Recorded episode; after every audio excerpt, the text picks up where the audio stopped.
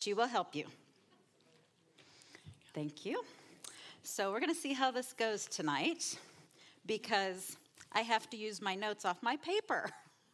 So anyways. I don't want them to fall off. Oh, good idea. Okay. So that way you can flip as you go. Perfect. Thank you. So we just trust God in all things, right? We've been praying about this. I didn't think to pray that this would all work. So anyway, I am very hopeful that this will be helpful to you guys tonight and that maybe you'll learn some things you didn't know. That's the goal. So in light of all of that, let's pray and get started. Father, we do thank you for your wonderful grace and your mercy. We thank you that you give us the opportunity to study your word and Lord, how often we take it for granted, how often we don't really have grateful hearts for the fact that we have your word readily available to us on the internet, in many copies in our homes. We have commentaries, we have study tools, we have everything we could possibly imagine to know your word. And yet, Father, how often we neglect it, we do not prioritize it. Please forgive us. Father, as we come here tonight and we think about the entire Bible and looking at an overview of it, I pray that you would give me clarity of thought. I pray that all this information would not be confusing because it can be very overwhelming and confusing. I pray that you would help each lady here to glean some things that perhaps she hasn't known before, that she would learn and grow. But ultimately, Lord, there's no point in our knowledge if it is not geared toward worship. And so I pray that the knowledge that we gain here tonight would give us a greater desire to know you and to worship you. We thank you so much. And I do pray for the complications with the PowerPoint and the notes and all of that. I pray that it would still present smoothly in spite of the challenges. In your name I pray. Amen. Okay, so first of all, we are going to look at a very messy picture here because I want you guys to know that you can study this stuff on your own. A couple of years ago, I realized my lack of understanding as far as the minor prophets went. And I thought, I have got to learn the minor prophets, and I have got to understand how they fit together. So this right here is my very messy, just it's the backside of notes from one of the church sermons, and I just had it in my Bible, and I started making notes as I went, and so I just made my little thing. You can see the numbers on it, and I was trying to understand, like, when the deportations were, when the exile was, and all that different kind of stuff, and just wrote it there.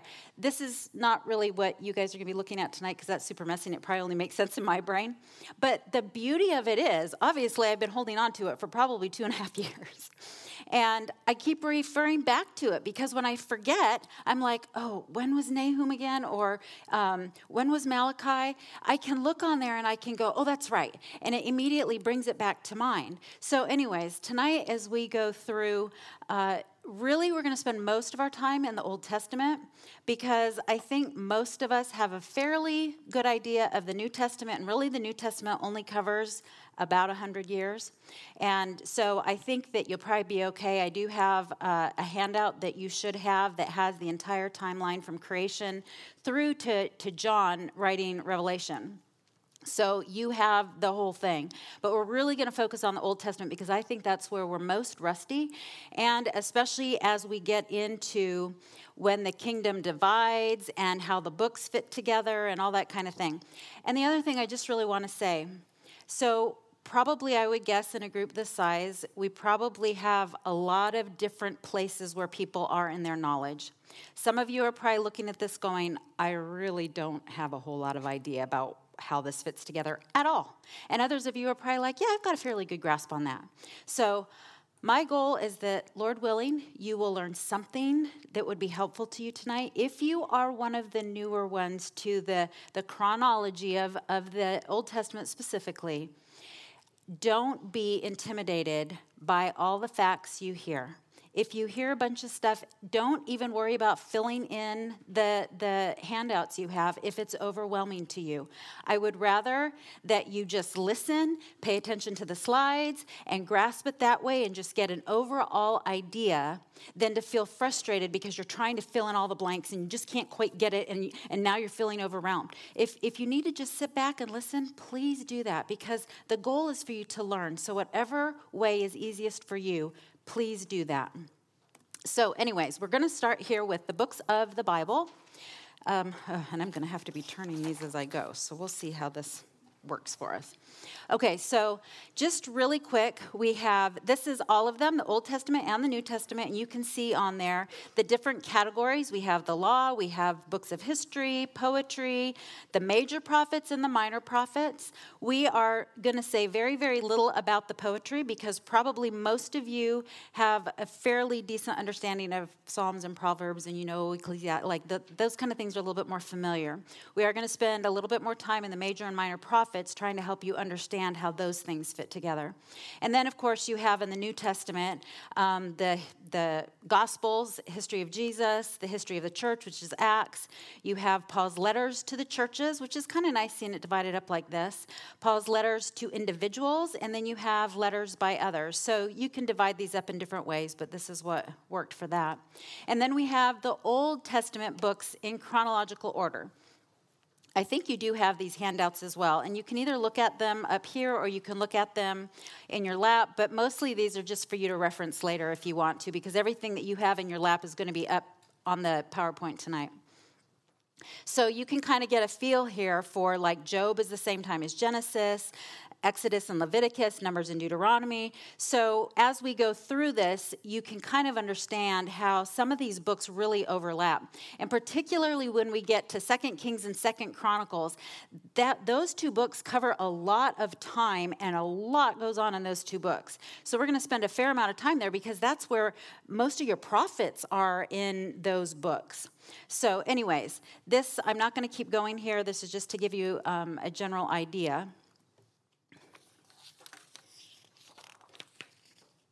So this is another timeline that you have, and this is the one, I don't know how good it is to read up there. Hopefully your copy looks better than what mine does. But you have all the way starting from creation, and it goes, like I said earlier, all the way to John writing the book of Revelation.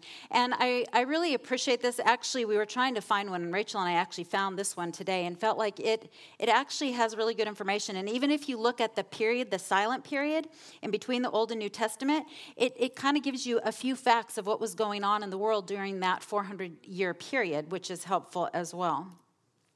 So this is just taken it, so I'm giving you a lot of timelines here. Hope I'm not overwhelming you already.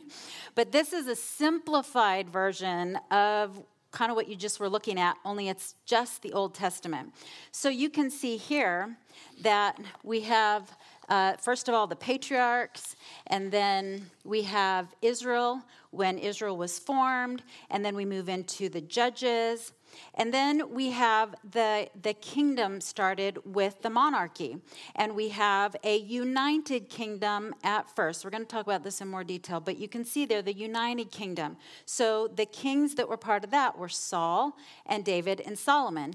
And then after Solomon, the kingdom split, and we had a northern kingdom and a southern kingdom. And so that's where things get really kind of a little fuzzy, because then we have prophets prophesying to the northern and some to the southern and all of that. But then, okay, so then we have also then Judah alone, and then Judah in exile. Now, Judah alone, let me explain that really quick, and we will see that in just a minute as well. So I'm just giving you a really brief overview here.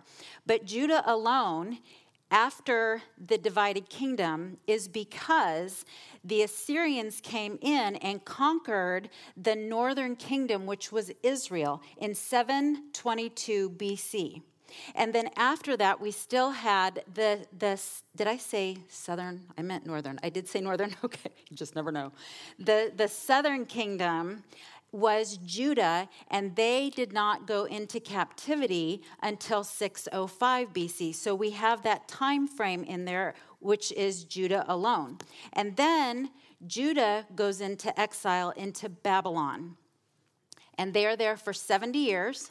And then they go back into the land called the restoration, when they are restored back to the land and really restored back to God as well. So that kind of gives you just a broad overview. So now we're going to start really looking at it a little bit more closely. So first of all, we have the Pentateuch, or can be referred to as the Torah as well. So Pentateuch is just the Greek word for these 5 books of the Bible, and Torah is the Hebrew word for it. So basically what we have here is the foundation for the rest of the Bible. Yes?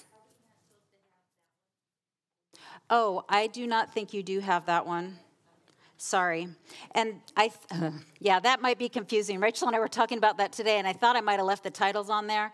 So yeah, just raise your hand if for some reason you're having trouble and it's like, where are we on the notes, so that I can make sure that you're keeping up with me.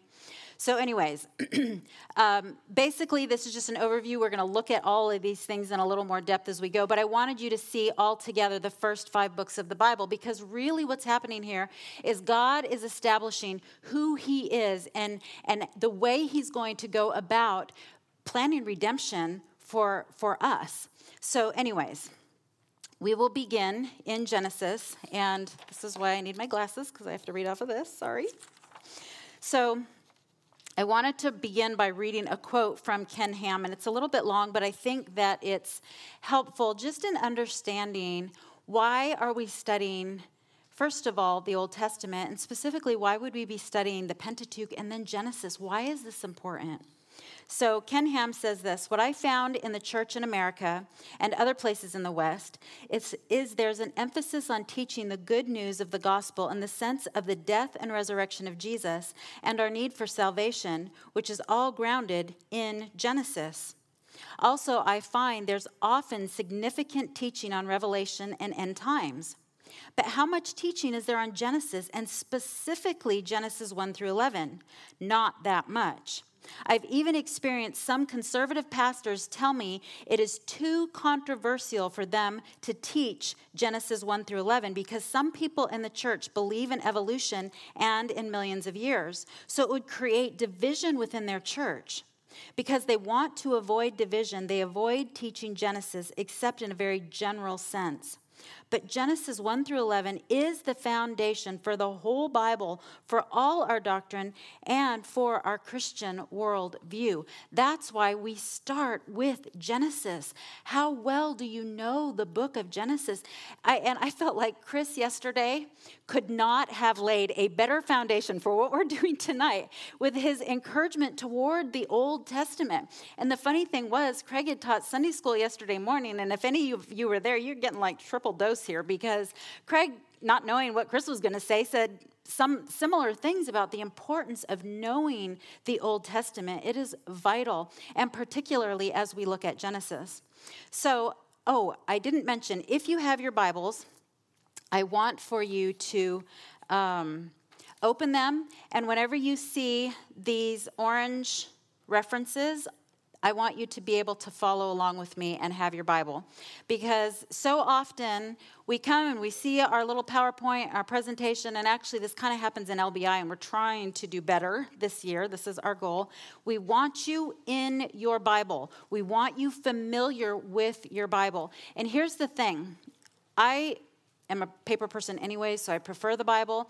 But more than that, there is a reference point to being able to flip back and forth, to being able to underline, to be able to write in your Bible. Do that. Learn your Bible by using it. Open it. It's so important to know your Bible. And if all you're doing is reading off of a phone, you're not going to have some of those additional helps that will help you to memorize it. So particularly you young people that have only grown up in a world of internet and online and phones, be old-fashioned and go for the paper Bible. So anyways, I have a reference on here somewhere. This is the challenge.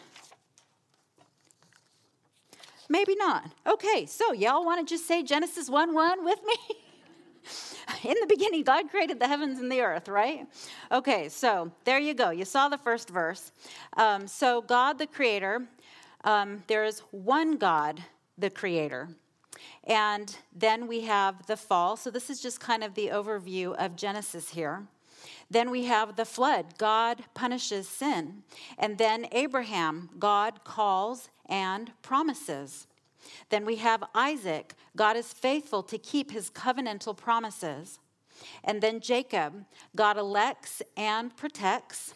And God, okay, so here we go. God chooses Jacob.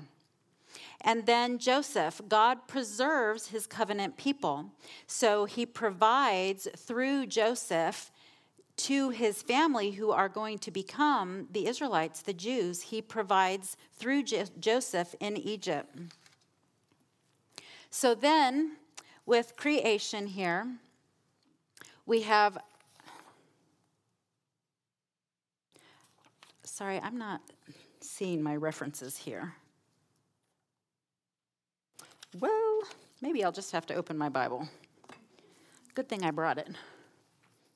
So anyways, as far as creation goes, obviously, we don't have anybody that was there that can remember and that can give us the exact time frame of this. And so creation basically is probably somewhere between 10,000 and 6,000 BC, just depending on different ways that you try and figure that out. And the things that we can learn from creation is that God is self-existent. He is eternal. He creates from nothing. God created the earth and all it contains. God created humanity, and God created everything in total perfection. So Genesis 1:31 says, God saw all that he had made, and behold, it was very good, and there was evening and there was morning, the sixth day. So when God created, and this I realize is very probably just reminding you, you know this, but when God created, he made everything perfect. But it is really important to grasp the significance of this, particularly as we go on, because what do you often hear from unbelievers? Well, why would a good God let all these bad things happen? Why would he take his people and have his people go and wipe out entire nations?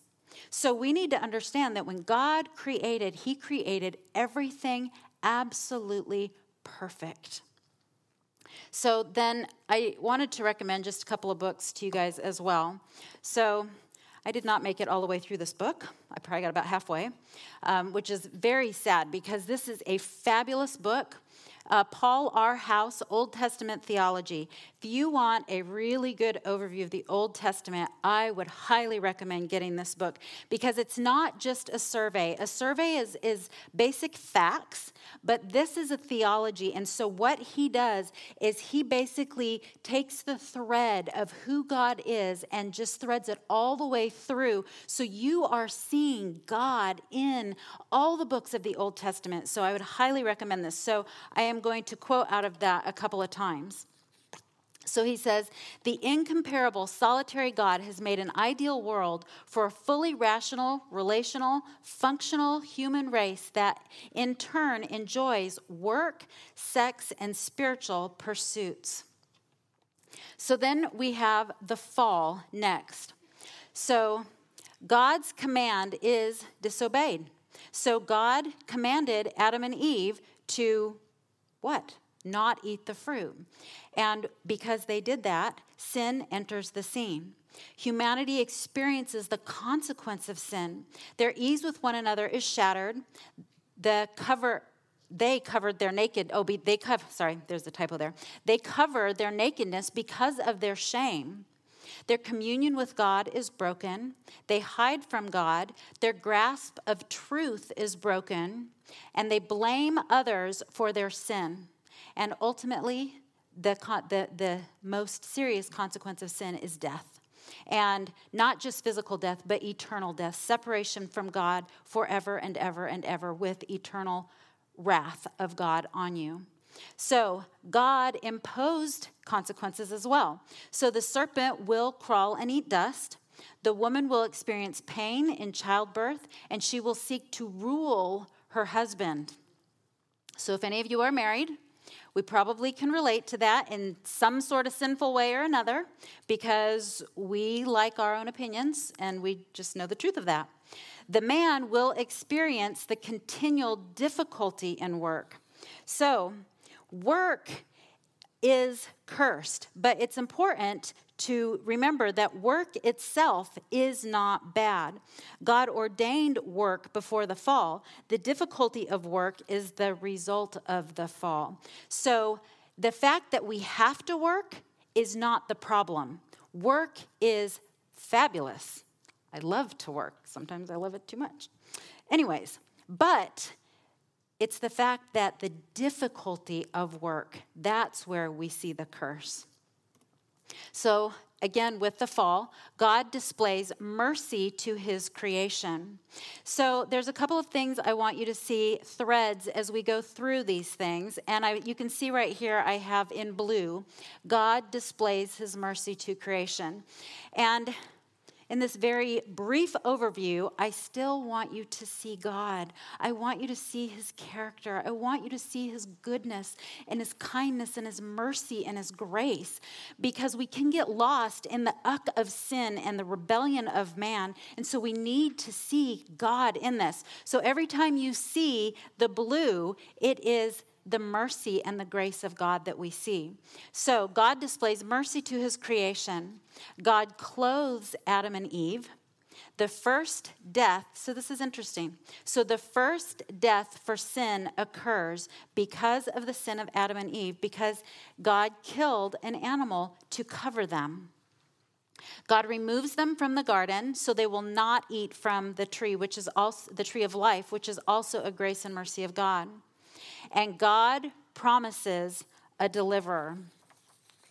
So Genesis 3:15 and 16 says, "And I will put enmity between you and the woman, and between your seed and her seed. He shall bruise you on the head, and you shall bruise him on the heel." To the woman he said, "I will greatly multiply your pain in childbirth. In pain, you shall bring forth children, yet your desire shall be for your husband, and he shall rule over you." I think I only meant to have Genesis 15 on there. So anyways, Genesis 15, though, as you look at that, this is the very first foretelling of a Savior to come. So right here at the very beginning, at the fall, we have that God already has made provision for man's sin by planning to send his son. So then sin spreads. Cain kills Abel, and then the generations continue. And Lamech, he was a murderer and a polygamist. So then we have Genesis 4:23 and 24.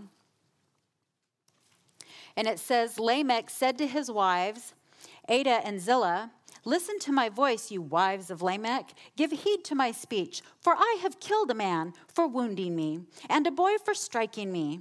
If Cain is avenged sevenfold, then Lamech 77-fold. Bragging about his wickedness and his sinfulness. So you can see that, of course, Adam and Eve sinned, but then sin just continues through the human race. Of course, this is what we wrestle with. So then we have the flood, and Genesis 6:5 says this, "Then the Lord saw that the wickedness of man was great on the earth, and that every intent of the thoughts of his heart was only evil continually." How far into history are we? Well, we're only 6 chapters into the Bible, and what are we told? That every intent of the thoughts of his heart was only evil continually. The problem is not that we don't have a loving God. The problem is man is bent on his own way, which is an absolute rebellion to God and God's way. So God destroys humanity for their sin. So Genesis 6:13 says, "Then God said to Noah, 'The end of all flesh has come before me, for the earth is filled with violence because of them. And behold, I am about to destroy them with the earth.'" So God is going to destroy the sin. So God calls Noah to build an ark. And God commands Noah God commands, and Noah then obeys in faith. So the other thing you're going to see, not as much of, but you're going to see a little bit of a theme of men who walked by faith. And those are going to be in green because, again, it's themes that I want you to see. So God mercifully preserves the human race through Noah and his family. So 8 people God uses to preserve humanity. Did he need to do that? He could have entirely wiped out everybody, but he didn't. So God establishes the first covenant, which is, and he uses the rainbow as the symbol of that. So covenant is a binding agreement that includes pledges, responsibilities, and blessings. And we will see as we move through this that God establishes various covenants with different people over the years. So the covenant separates Noah from sinful humanity of that era. So God promises never again to destroy the world with a flood. And even we know that right after the flood, they get off the boat. We know that sin is still occurring because of what happens with Ham and Noah. When Ham, anyway, I don't have time. We need to stick to this. Anyways, sin is just right there. Okay, so Tower of Babel. So then we move on, and sin continues. Despite all God has done to create, sustain, correct, and renew, humanity continues to pursue sin. I think that word pursue is important because it's not like they just happen to fall into it or accidentally do a mistake. They are pursuing sin, pursuing their own will. The people build a city to honor themselves, which is the Tower of Babel. And yet God rescues them. Now, not in the sense of a savior, but he does rescue them in the sense that he doesn't allow them to continue on this pursuit of building this city. He changes their language. He scatters them so they will obey the command to multiply and fill the earth. That's a mercy and grace of God, that he would do that. And we need to recognize those mercies of God.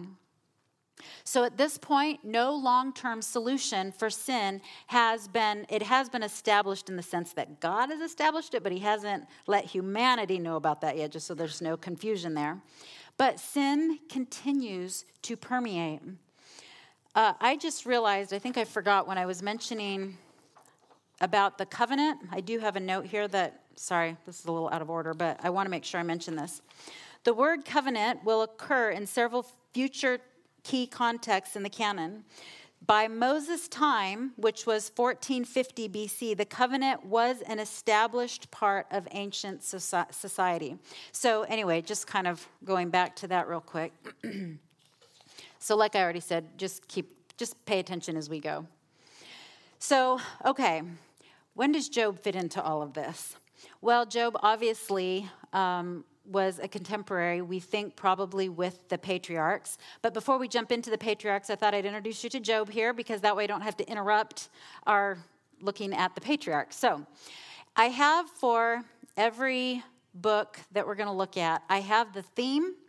So the theme of each book actually comes from this. And those of you who are doing LBI, these should be available fairly soon. We haven't got them yet, you said, right? So I got the themes out of this, and the reason why is because I wanted to keep everything the same so that you're not confused by, you can kind of come up with different ways to word the different themes of the books, and so I thought keeping it all the same would probably be most helpful. Then, out of our lovely little theology book, we have the theology from each book. Sometimes it mimics or mirrors the theme, but anyways, I'm not sure. We'll just see how time goes. I'm not sure if we will talk about these every time, but at least you have them on your page, and you'll see them up there because we do have to truck, so. Okay, so we are going to interrupt. Oh, I already said that. Okay, sorry. I'm having trouble going from computer to paper here. One thing Nope. Okay, never mind. We'll come back to that in just a minute. Okay, so the book of Job is the first of 5 poetical books. So we have Job, Psalms, Proverbs, Ecclesiastes, and Song of Solomon. Several facts indicate he lived after the flood, but before Moses. The setting is in the days of the patriarchs, as I already mentioned. So the book of Job answers questions such as, why are some godly people crushed by tragedy? Good question. What are the enduring values of life? Is Satan real? Is there life beyond the grave? So these are the things that, and we know Job deals with suffering, but oops, that was supposed to be green. Job displayed faith in God. So again, just seeing that certain people did display faith and they trusted in God. So we are going to read Job 23, 8 through 11. It says, behold, I go forward, but he is not there, and backward, but I cannot perceive him. When he acts on the left, oh, I didn't tell you guys. Are you having trouble finding Job? You know what? If you don't know where your books of the Bible are very well, then you should be able to find in the beginning an index that shows the order of the books, because we aren't going in order that they were written into the Bible. So if you need to refer back and forth, but Job is actually right before Psalms, in case you needed to know that. So sorry, I'll go back to what I was reading here. And so this is, you know, we could, well, I just have to move. Okay. So I'm not good at this. Okay. When he acts on the left, I cannot behold him. When he turns on the right, I cannot see him. But he knows the way I take. When he has tried me, I shall come forth as gold. My foot has held fast to his path. I have kept his way and not turned aside. What a beautiful testimony of Job. And we don't have time to go any further than that. Breaks my heart to go this fast. Okay, so then we have, still in Genesis, remember, we're still in Genesis. So we have the call of Abraham. Now we can actually get ourselves onto the timeline. So Abraham was born in 2166 BC. That's probably the easiest way to say that. So he was called from Ur in 2100 BC. So he was 66 years old when God called him to come to a land that he did not know. So God introduces a developing solution to the sin dilemma. Rather than destroying humanity, he elects a person from whom he will create a nation and later send a savior, his son, Jesus Christ. So God calls Abram, and Abram responds in faith. God says, go, and Abraham went. So God promises to create a nation. The chosen people are key to solving the sin problem. The nation provides a visible symbol of God's grace to sinful humanity. The nation demonstrates the necessity of commitment and obedience to God. The nation illustrates the importance of exercising faith toward God. And what we're going to see over and over and over and over again is that they did not do these things. This was what they were called to do, but they failed and they failed and they failed and they failed. And very interesting to know as well. So what did God do when the world was evil in Noah's day? He wiped out almost everybody. He could have done the same thing, but he had a different plan. A plan for a savior that he would send, not to wipe out humanity, but to save people to himself. So this is very exciting. So in response to Abram's faith, God blesses him. Abram will see a replacement for the homeland he leaves. God promises to make a great nation from Abram. God will make a great name of him as well. God will protect him in preparation of the great nation to come. All nations will be blessed by Abram in the promise of a future Savior. Already we have seen, just in the few chapters of Genesis, we have seen the goodness and kindness of God, and that man is bent on his own way and pursues sin with abandon, just continually pursuing sin. And yet God is planning so early on. And this is what you're going to see all the way through Scripture, is how he is orchestrating time for his son to come. So Abram, chosen as a part of God's redemptive plan, is not sinless. And this ought to comfort our hearts greatly. He lies or gives half-truths about Sarah being his sister rather than his wife.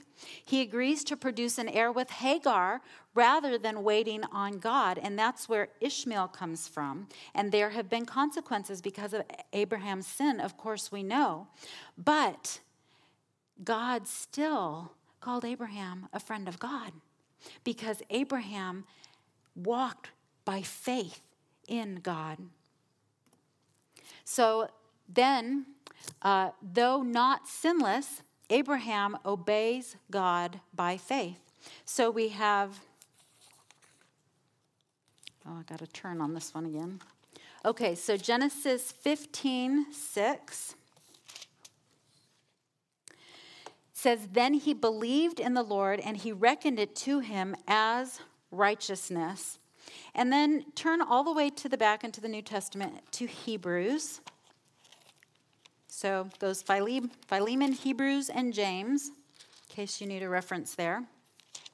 And go to Hebrews 11:8-10. And this is just describing in the New Testament Abraham's faith.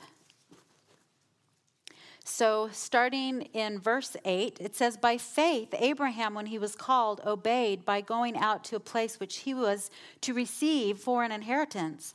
And he went out, not knowing where he was going. By faith, he lived as an alien in the land of promise, as in a foreign land, dwelling in tents with Isaac and Jacob, fellow heirs of the same promise, for which he was looking for the city which has foundations, whose architect and builder is God." So even though Abraham was not sinless, he chose to walk by faith. So Abraham's faith invites reflection on God's character. Only one God exists, in contrast to the polytheistic pagan nations around him. God relates to people on a personal level. Abraham must find security in God rather than in circumstances.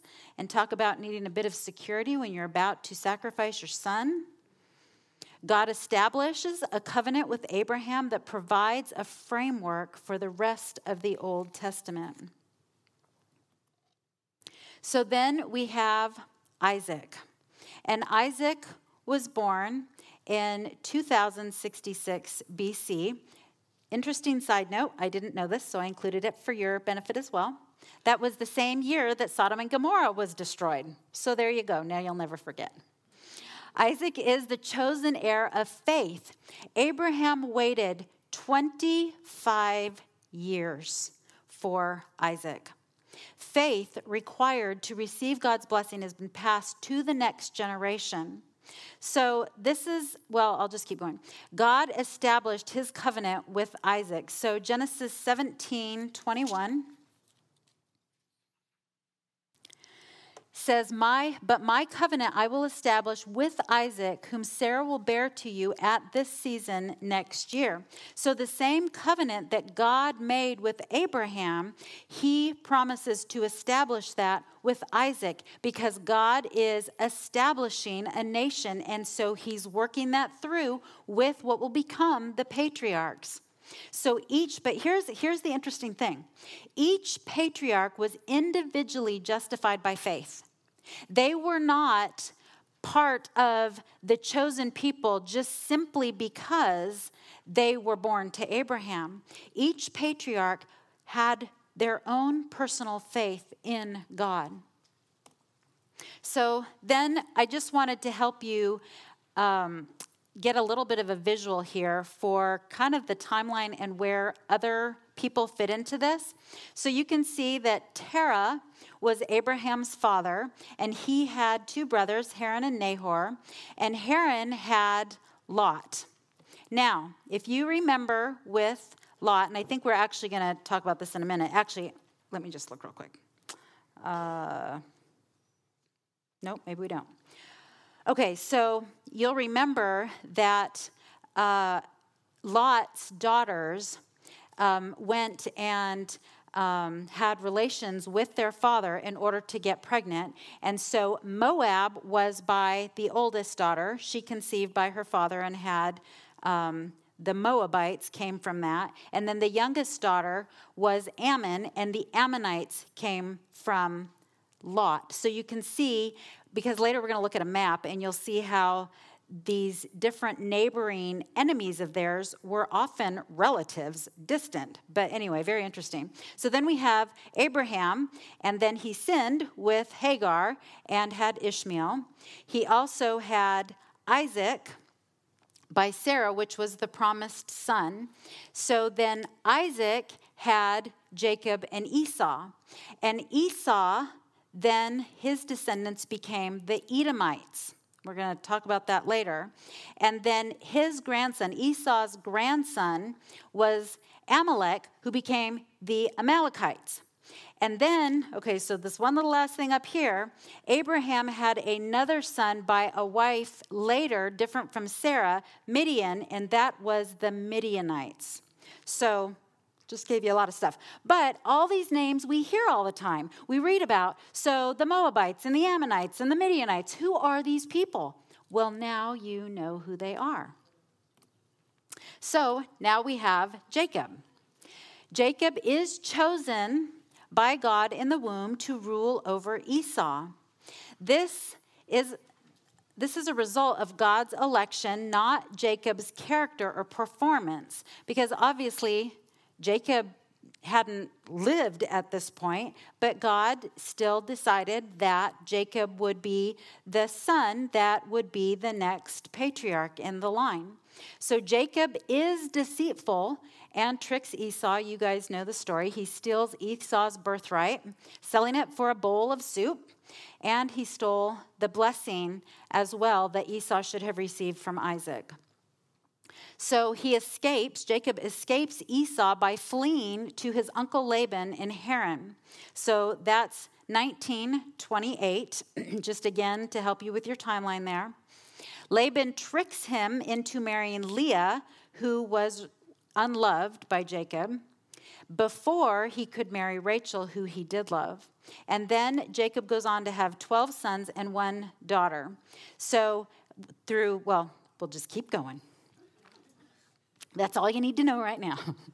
Okay, so Jacob left Laban. So he had lived there for quite a number of years, and he had established quite some wealth and a family and all of this. And then he decides to leave Laban and move back home again. So he feared Esau as he went, though, because he had to pass through the country of Edom at this point. So in fear of Esau, he cried out to God and wrestled with him, you remember that, demanding a blessing. So God did bless him, and now you remember that wrestle, and God touched his hip, and then he walked with a limp. So at that same time, God also changed his name from Jacob to what? Israel, where we get the Israelites. So it was here that Jacob's faith in God was realized, because really until that point, Jacob was really kind of pursuing his own way and his own things until he wrestles with God and really surrenders himself to the Lord at that point. So Hosea 12:3-4. Sorry, this is in the middle again. Hosea, Joel, Amos. Give you some reference there. Hosea 12:3-4 says, "In the womb he took his brother by the heel, and in his maturity he contended with God. Yes, he wrestled with the angel and prevailed. He wept and sought his, capital H, God's favor. He found him, God again, at Bethel, and there he spoke with us." So, moving on, God protects Jacob from Esau, because, of course, Jacob is concerned. He had badly treated Esau years earlier, and yet God protects Jacob as he makes his way home, and Esau is friendly toward him. So every promise made to Abraham and Isaac is offered to Jacob as well. Land, descendants, blessing to all people, and God's presence. So Jacob does return to the promised land.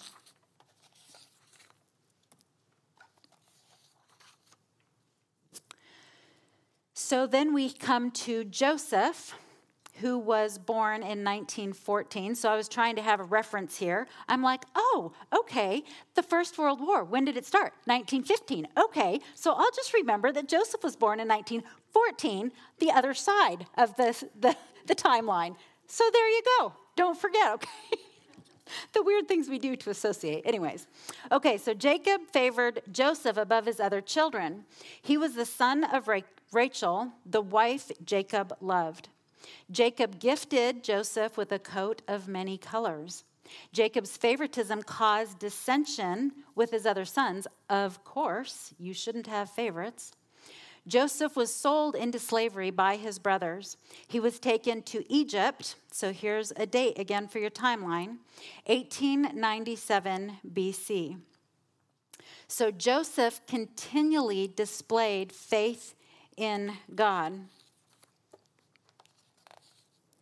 So here we go. I have a reference on my paper.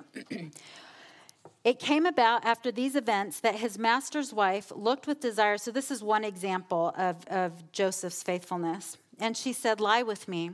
But he refused and said to his master's wife, "Behold, with me here, my master does not concern himself with anything in the house, and he has put all that he owns in my charge. There was no one greater in the house than I, and he has withheld nothing from me except you, because you are his wife. How then could I do this great evil and sin against God?" So he could have said this great evil and sin against Potiphar, but who did he say it was against? Ultimately against God, because Joseph placed his faith in God.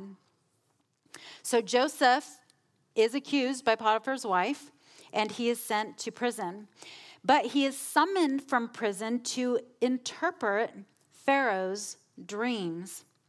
He is promoted to second in command in all of Egypt, and he began preparing for the famine to come, because remember from his dreams, there was going to be 7 years of plenty, and then there was going to be 7 years of famine. And God placed Joseph there to be able to save, ultimately, his family, who was going to become this nation of Israel. And just even pay attention to what God is doing. So they are in the land, the promised land at this point. There is a famine. They are going to come down to Egypt. And when they get to Egypt, they are going to multiply and turn into all these people. But they aren't going to yet consider themselves a nation, because they're still just descendants of Jacob. But as God takes them out of Egypt, at that point, they become a nation. And God had to establish that. So it was no mistake how all this happened throughout history. God was preparing to create a nation. So during the famine, his brothers traveled to Egypt to buy food. He is reunited with his brothers, forgiving them for their sinfulness. Jacob is brought from the promised land to settle in Egypt, which was 1875 BC. So then a conclusion to Genesis. A portrait of God has emerged. God is the sole deity. Think about what that quote I read from Ken Ham, and just the importance of Genesis. And think about it then in context with these things that we learn about the character of God just from Genesis. God is the sole deity. God alone creates. God alone judges sin. God alone calls, guides, and blesses Abraham and his descendants. God alone protects and delivers the people the family called Israel. Humanity is sinful, yet capable through God's calling to respond in faith. So those who respond in faith are blessed, and that's what we see, and we'll continue to see. So then we move now. We have left Genesis behind, and now we're moving into the Egyptian bondage, which was 430 years in Egypt. Jacob and family enter Egypt in 1875. Exodus from Egypt was in 1445. So God remembered his covenant. So the people began to wonder, all these years that they spent in Egypt, God promised. God made a covenant. Where is his promise? And they were crying out to God, and God remembered his covenant. So Exodus 2:24 says, so God heard their groaning, and God remembered his covenant with Abraham, Isaac, and Jacob. So then Exodus, we have the primary events, Israel's deliverance from Egypt through Moses. God initiates a covenant with Israel at Mount Sinai. So again, this is highlighted in blue because God is the one initiating that covenant. The tabernacle and priest's role in worship, we see in Exodus as well. And of course, we had to at least mention the golden calf because Israel quickly returns to sin. So God does all this miraculous stuff to deliver them out of Egypt, and yet when they get back, when they get into the wilderness, we see again and again and again, and we don't have time to look at that tonight, but again and again and again, we see them acting and responding sinfully. So then he provides deliverance, God provides deliverance through Moses. So some of the major events in Moses' life, Moses is raised by the Egyptian princess for 40 years. Moses kills an Egyptian at that time, at 40 years. God uses, now remember what I already said, and I'm just reminding you again, God uses sinners to accomplish his purposes. So Moses lives in the desert then for 40 years. So he's had 40 years in Egypt, 40 years in the wilderness. God calls Moses, who eventually responds in faith. And the reason why I put eventually there is because you remember when he goes to the burning bush and he's like, no, I can't do that. And God says, yes, you can, and I will send Aaron to help you, being that you're having trouble with this. So he does obey God. And of course, we have the 10 plagues in that Moses continued to present to Pharaoh. The initial introduction to the Passover. This is really important as well because God protects his people from the death angel in that very last plague. So again, we see the mercy and grace of God. Always we see that as God is working. And then, of course, the crossing of the Red Sea, which is miraculous. So God makes a covenant with Israel. God establishes Israel as a nation. When they entered Egypt, Israel was a large family. Israel was delivered from Egypt because God made them a nation set apart for himself. So then another quote from our theology book, Israel does not become a nation because it was delivered, but rather it was delivered because it was the people of God.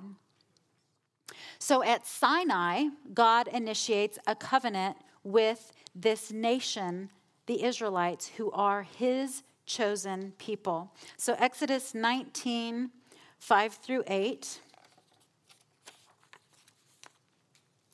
It says, now then, if you will indeed obey my voice and keep my covenant, then you shall be my own possession among all the peoples, for all the earth is mine, and you shall be to me a kingdom of priests and a holy nation. These are the words that you shall speak to the sons of Israel. So Moses came and called the elders of the people and set before them all these words which the Lord had commanded him. All the people answered together and said, all that the Lord has spoken, we will do. And Moses brought back the words of the people to the Lord. And all these words, what did the people say? All that the Lord has spoken, they did not do. And yet God was merciful. So the Israelites were set apart from the other nations. And that was the point. God was creating this nation to himself so that they would be holy, so that they would be set apart from all the other nations. And when the other nations looked at the Israelites, they would see them as being set apart, and that would be a testimony of the goodness of God, the one and only Creator and the only God. They were to worship God alone, no other gods. They were to be holy unto God. They were to reflect the character of God to the other nations. So God then gives Moses the 10 commandments. So the tabernacle and priests' role in the worship, so we have to just at least briefly mention the tabernacle because that was such a big part of what was going on in the time of the wilderness. So on Mount Sinai, God presents to Moses some different things. So first of all, he gives him the 10 commandments. He gives them laws for holy living to separate them from the surrounding heathen nations because they needed to be separated in order for them to be holy, because if they mingled and were part of those other nations, the other nations would influence them away from God. And that is exactly what we see over and over and over and over and over again, is that they were lured by the wickedness of the other nations. God was saying, be separate, be holy, you are my people. So he gave the instructions for the tabernacle. God gifted certain individuals with necessary skills to create and build the tabernacle, which I should have really put that in blue because I just think that is just so kind of God. What are the things that God has specifically gifted you to do? That is God's work in your life. And obviously that's a little different because we know that the Spirit came on these people and helped them to do those things. But yet I still feel like, what a kind and gracious God that he would use us, that he would use those people to create the tabernacle of worship to him. So sadly, then we have the incident of the golden calf. So Moses was on Mount Sinai for 40 days. And within that time frame, those 40 days, the Israelites doubted Moses and God. They went to Aaron and said, what's happened to Moses and all of this? And so Aaron told them to all bring their gold, and he sculpted a golden calf from all the stuff that they donated. The people turned to idol worship then, because now they're like, oh, this golden calf, this is my God now. To purge the wickedness, Levites, loyal to God, slew 3,000 men who worshiped the idol. So we can look at that, as unbelievers do, and go, why would God have his people kill 3,000 people? Just like that. Because God had called them to be holy. What is the issue of sin? The wages of sin is death. So is there any kindness in letting people continue in their sin? No. And so God wiped out 3,000 people through the Levites that day to separate his people from sin, because sin destroys. So we have then Leviticus. So there are a few, let's see, I think I can see this, quotes here. Actually, I'll talk about the other side first. So the book of Leviticus presents the sacrificial system. It establishes God as holy and set apart. God sets the standard for holiness. Only God can make Israel a holy people. And then we have again, God renews his covenant with his people. So we've kind of got a lot of reading right here to do. And praise the Lord that printed there, because I'm going to go through Leviticus 26, but I'm not going to read every verse because it's too long. So if you can get there and just kind of skim along with me, I'm going to start in verse 1 through 4, and then kind of skip as I go. So this is what it says. You shall not make for yourselves idols, nor shall you set up for yourselves an image or a sacred pillar, nor shall you place a figured stone in your land to bow down to it, for I am the Lord your God. You shall keep my Sabbaths and reverence my sanctuary, I am the Lord. If you walk in my statutes and keep my commandments so as to carry them out, then I shall give you rains in their season. So pay attention to what he's saying here. Pay attention to the promises he's giving. These are really important for later. So that the land will yield its produce and the trees of the field will bear fruit. I shall also grant peace in the land so that you may lie down with no one making you tremble. I shall also eliminate harmful beasts from the land, and no sword will pass through your land. So I will turn toward you and make you fruitful and multiply you, and I will confirm my covenant with you. So all these things, all these blessings. Imagine how great life could have been if they would have obeyed. But then we continue. Verse 14. But if you do not obey me and do not carry out these commandments, I will set my face against you so that you will be struck down before your enemies, and those who hate you will rule over you, and you will flee when no one is pursuing you. Your strength will be spent uselessly, for your land will not yield its produce, and the trees of the land will not yield fruit. You, however, I will scatter among the nations and will draw out a sword after you. Okay, think about what he just said. And we're going to see about that later. I will, what does he say? Scatter you among the nations and will draw out a sword after you as your land becomes desolate and your cities become waste. If they confess their iniquity and the iniquity of their forefathers in their unfaithfulness, which they committed against me, and also in their acting with hostility against me. Listen to the promise of this amazing God that is our God. He says, then I will remember my covenant with Jacob, if they would repent when they sinned. So we have here this amazing covenant promise that God gives the Israelites. If you obey me, your life will be wonderful. But they pursued sin. So I do have a couple of quotes here, and this is again from the theology book.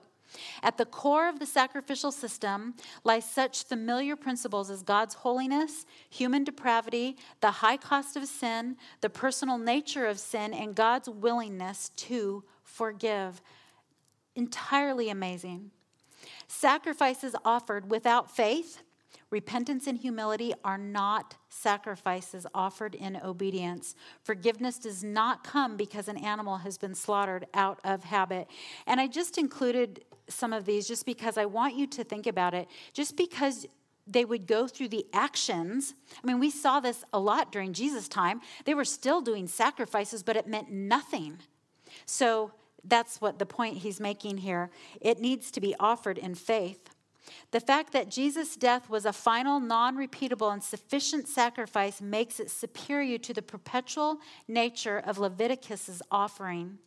Christ settles the matter of atonement in one act, while the older system requires ongoing sacrificial acts.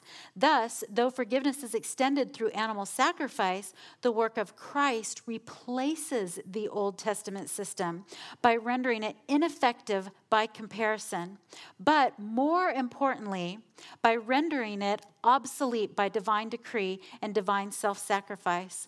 After Christ's death, the old system no longer applies to the people of faith. So just a really great, succinct explanation there of why we no longer have the sacrificial system that was instituted in Leviticus as such an important part. So I wanted to give you, again, a reference of where the people were. So you can see in the small little part of the map there, that little triangle, that was where they were. That was the wilderness. And then I wanted to give you kind of go back and look at where that was. So it was just north of Saudi Arabia, on the Mediterranean Sea, next to Egypt. You can see Iraq. So you get a feel for where they were wandering, especially as we look at Numbers and Deuteronomy. So here we go into Numbers, and they were in the wilderness for 40 years. So God moves to fulfill his covenant with Abraham. How many times are we seeing the same thing? God moves to fulfill his covenant again and again and again. A year had passed since the Exodus. Men from each tribe were counted for the purpose of going to war. So when you get to Numbers and you're seeing all the lists of all the men and all of that, well, that's what it was. They were numbering the people to go to war. So God will use Israel to punish Canaan's sins in holy war.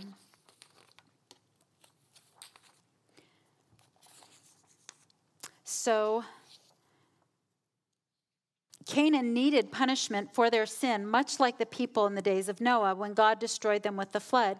This time, God would destroy the wickedness through holy war with his chosen people. Two things would be accomplished. Number one, evil would be destroyed.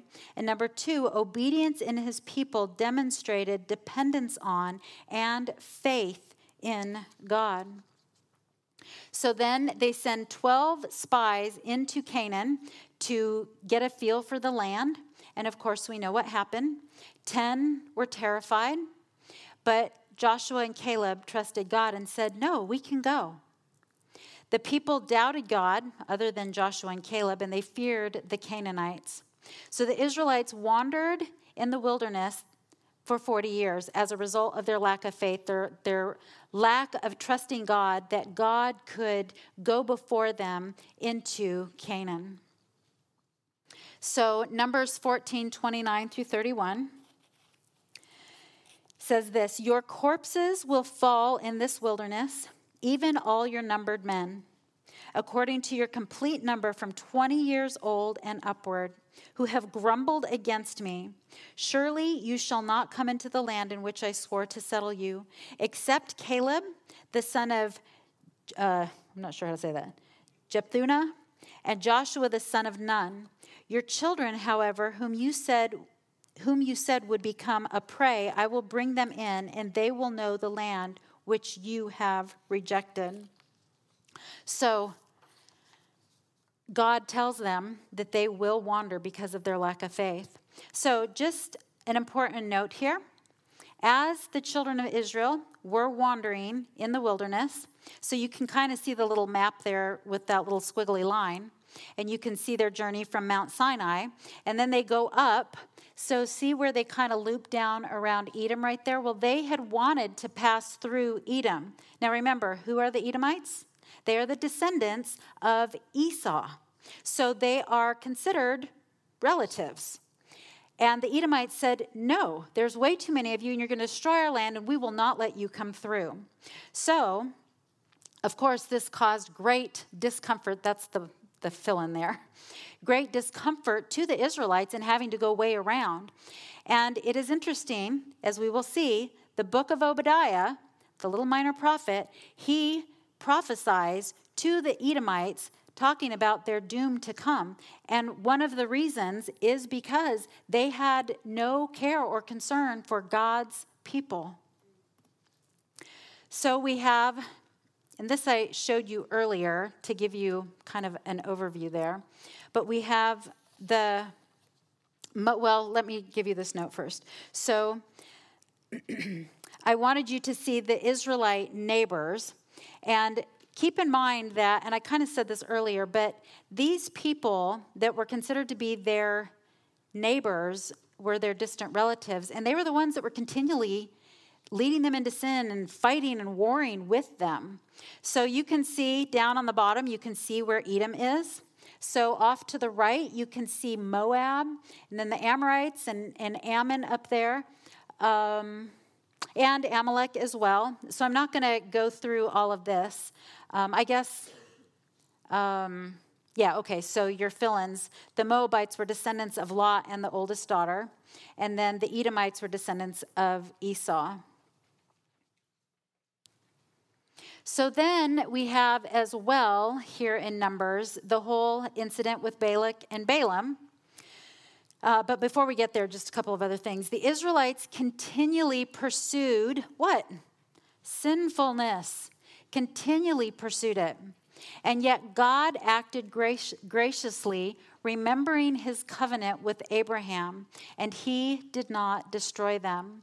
So we have the example of Balak, who was the king of the Moabites. So remember where Moab is. So Balak was the king of Moab there on the bottom right. So Balak requests of Balaam, who was not an Israelite, that he would curse the Israelites. So God forces Balaam instead to bless the Israelites. Balak realizes, so Balak is the king, he realizes Israel must stop worshiping Yahweh. Because if they stop worshiping God, then God will not bless them. So Balaam advises the Moabite women to seduce the Israelites. Because if the women, the sinful pagan women would come down and seduce the Israelite men, the men would pursue the women instead of pursuing God. And then God would not bless them any longer. So rampant sexual sin ensues.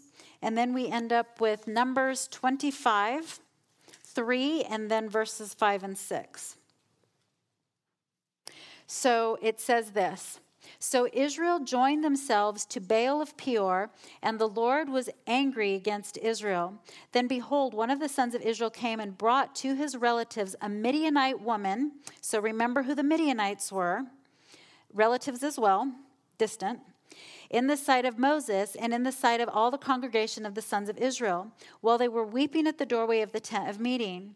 When Phinehas, the son of Eleazar, the son of Aaron, the priest, saw it, he arose from the midst of the congregation and took a spear in his hand, and he went after the man of Israel into the tent and pierced both of them through, the man of Israel and the woman through the body. So the plague on the sons of Israel was checked.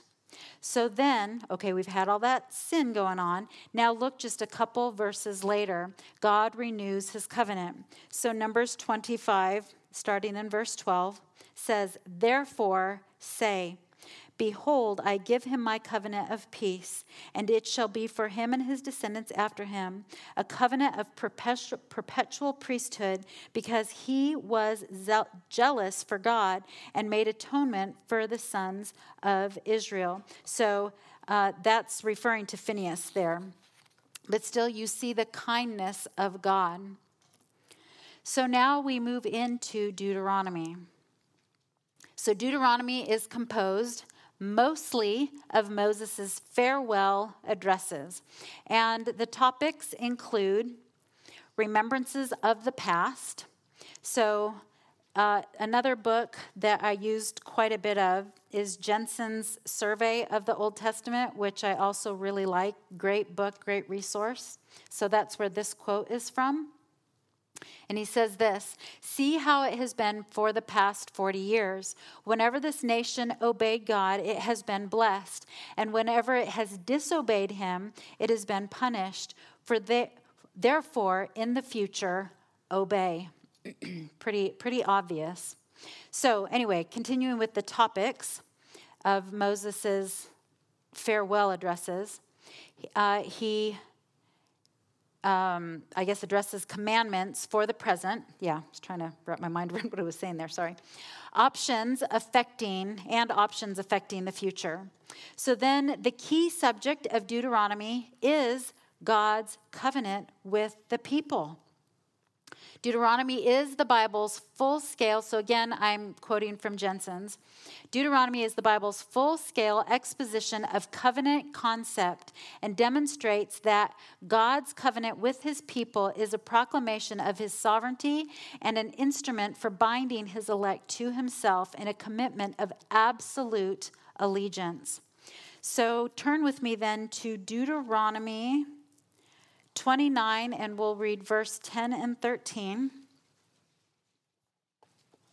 And it says, you stand today, all of you, before the Lord your God, your chiefs, your tribes, your elders, and your officers, even all the men of Israel, in order that he may establish you today as his people, and that he may be your God, just as he spoke to you and as he swore to your fathers, to Abraham, Isaac, and Jacob. And then flip over to chapter 30, and we'll read verses 15 through 18 as well.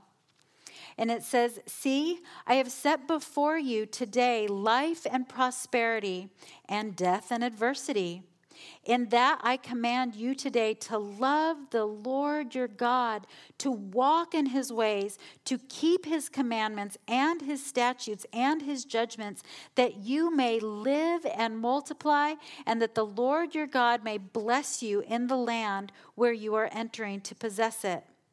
But if your heart turns away and you will not obey, but are drawn away and worship other gods and serve them, I declare to you today that you shall surely perish. You will not prolong your days in the land where you are crossing the Jordan to enter and possess it.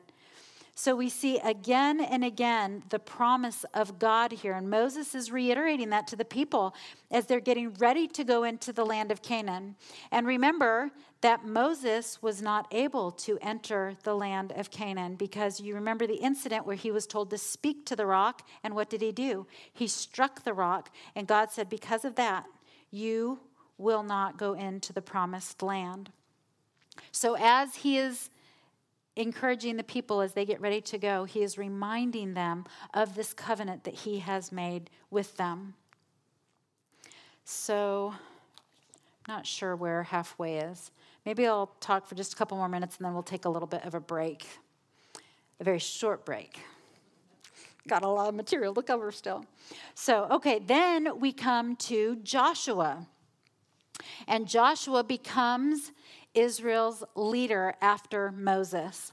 The Israelites were to destroy the Canaanites in holy war because they would draw the Israelites away from worshiping God, and we already talked about that earlier. The land was divided according to the 12 tribes or the 12 sons of Jacob.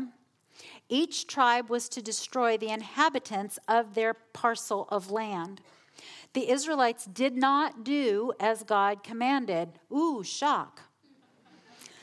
Caleb, however, remember who Caleb was. So Joshua went into the land and Caleb went with him. And they said, no, we can go into the land. Now remember how long ago that was?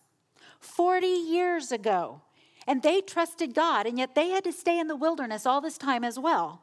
So now they are going in, Joshua and Caleb. So Caleb was the spy who trusted God, was also the uncle of Othniel, who became Israel's first judge.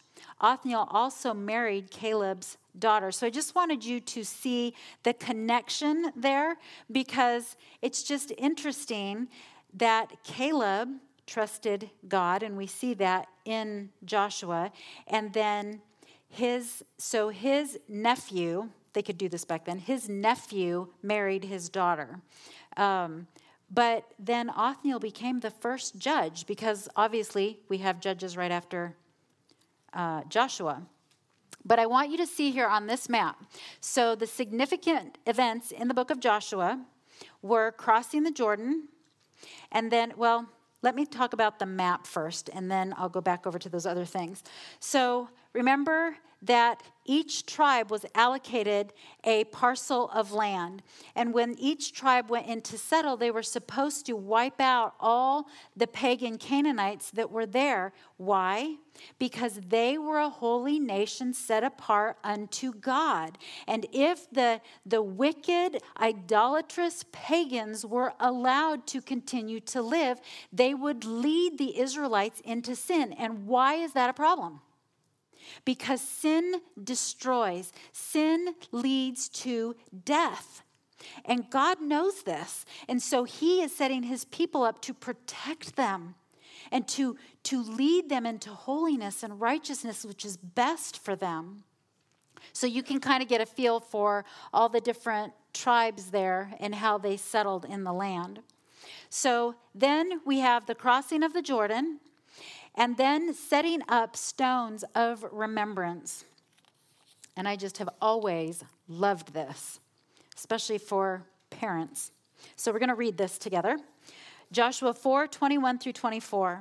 He said to the sons of Israel, when your children ask their fathers in time to come, saying, now remember, they were all, each tribe was supposed to take a stone out of the Jordan, and they were going to make a memorial with it. So just in case you weren't sure where I was going there. So he says, when your children say, what are these stones? Then you shall inform your children, saying, Israel crossed this Jordan on dry ground. For the Lord your God dried up the waters of the Jordan before you until you had crossed, just as the Lord your God had done to the Red Sea, which he dried up before us until we had crossed. That all the peoples of the earth may know that the hand of the Lord is mighty, so that you may what? Fear the Lord your God forever. So they were to set up these stones as a memorial to remember, so that they would not turn back to sin and pursue sin and idolatry. So other significant events in the book of Joshua was, of course, we know Jericho.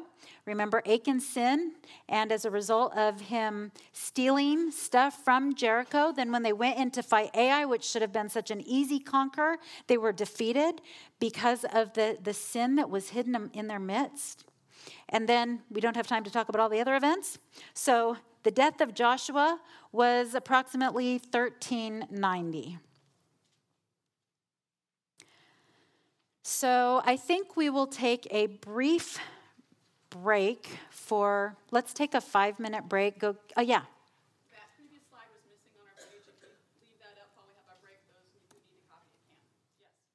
Oh, sorry. No problem. Anyways, you are dismissed for 5 minutes.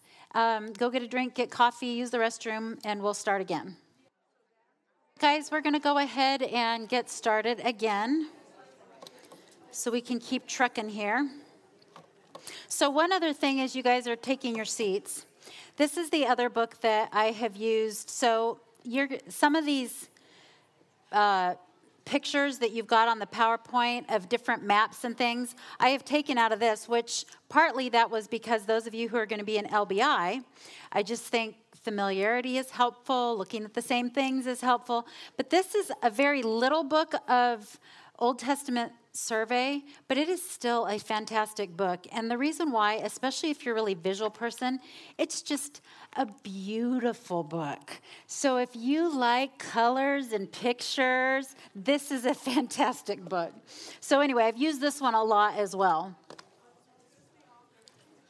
Author Ben Ware, Paul Ben Ware. Okay, so moving on here with Judges. So Judges, the period of Judges comes right after Joshua. So Judges 21:25, we're going to begin by reading that. And this kind of sets the tone for the book of Judges. So it says, in those days there was no king in Israel. And listen to this line. Everyone did what was right in his own eyes. That was the attitude and tone during this period of time in Israelites' history. It is perhaps the bleakest time or the darkest time in Israel's history. So the period of the Judges was 332 years. And then it started in 1375 through 1043. So I know that you're probably not going to remember these dates, because I don't remember these dates either. But the point is that at least helps you track as we're going. And it kind of gives you a general idea of, okay, so what's the chronology? And you're probably not going to remember a lot of the dates. But particularly as we get to David, like some of those I think can be really helpful as well. And just general, like, okay, so when was Abraham? Oh, like 2100. So just remembering some of those dates can be helpful, and then you can kind of fill in the rest of it. So there were 12 judges in the book of Judges. 2, Eli and Samuel, actually were in the book of 1 Samuel, but Eli and Samuel both were considered judges. So the Israelites lived in a continual cycle of, so you can see your little picture there, of idolatry, bondage, repentance, deliverance, and rest. So very quickly, let me explain to you what that means. So the people were continually going after idolatrous practices, worshiping other gods, living very, very wickedly. And so what God would do is he would bring in then these nations around them to judge them, and he would put them under bondage by these other pagan nations. And then what happened is eventually the Israelites would cry out to God. And when they would cry out to God in repentance, then God would deliver them from this nation that was oppressing them, and he would give them rest. But the problem is that what? They are continually pursuing sin. And so in their pursuit of sin, they would go back after idolatry. And then God would have to send another nation again to put them into bondage until they recognized their need for God. And then they would cry out in repentance. And round they went. Sometimes these periods of times were 30 years, 40 years that it took for them to come to repentance and all these different things. So this continual cycle. So some of the significant characters, now remember, Othniel was the first judge, and I mentioned that in Joshua. And who is Othniel? Caleb's nephew, exactly, who was the one who went into the land of Canaan and said, yes, we should trust the Lord. So there you go. Okay, then we have Deborah, and we're not going to get into that, or Gideon, or Samson, but these are just some of maybe your more familiar judges that you would find in that book. But we have to keep moving. So now we are going to look at Ruth. And Ruth, actually, the time period for that was during the period of the judges. So that's the setting of the book of Ruth. So Naomi and her family traveled to Moab. And you guys remember where Moab is. We already looked at it. It was kind of down there to the south a little bit. So Naomi and her family traveled to Moab to escape the famine in Israel. Okay, this ought to immediately make red flags go off in your brain. Why was there famine in the land? Because they disobeyed. Because if they wouldn't have been disobedient, remember they were going to have this lush, wonderful rain, and everything was going to grow, but there was famine. And so to escape the famine, they went down to Moab. Naomi's son married a Moabite woman. Sons married Moabite women. That should have been sons. After all their husbands died, so Naomi's husband and her two sons both died, Naomi then moved back to Israel, and Ruth accompanied her. And you remember, so Ruth 1:16 and 17. And really, I should have had some sort of reference here to Ruth and her faith in God. So it says, Ruth said, "Do not urge me to leave you or to turn back from following you, for where you go, I will go, and where you lodge, I will lodge. Your people shall be my people, and your God, my God. Where you die, I will die, and there I will be buried. Thus may the Lord do to me and worse if anything but death parts you and me." And you remember that Ruth goes back to Israel with Naomi, and she ends up marrying Boaz and ends up being the great-great-grandmother of Jesus Christ, the Messiah, who was to come, because she had faith in God. So we have 1 Samuel then. So we're going to move much quicker.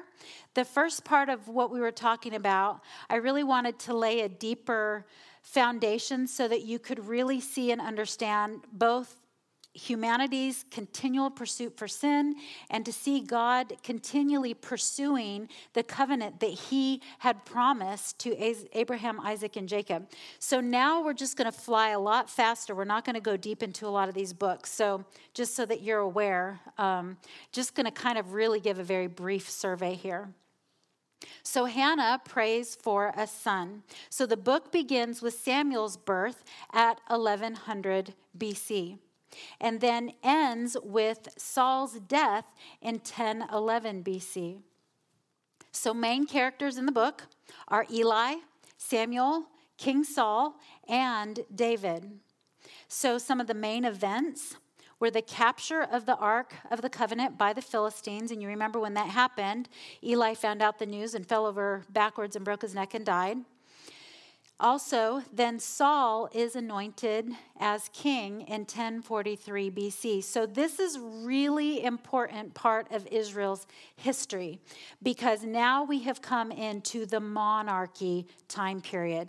We've come into the time of the kings. So Saul is the first king, and that occurs in 1043 BC. So also some of the events in this book is David and Goliath. Then the monarchy is taken from Saul because of Saul's sin. So Jonathan and Saul's descendants, they are not allowed to continue to be kings over the land. So David is then secretly anointed and grows in popularity with the people, because remember, he was out warring and getting very popular as he was even hiding from Saul. And David, of course, is hunted by Saul during this time as well. Some very bleak times for David during this time period. So then we move to 2 Samuel. And we have some of the significant characters during 2 Samuel. We have David, of course, who becomes king.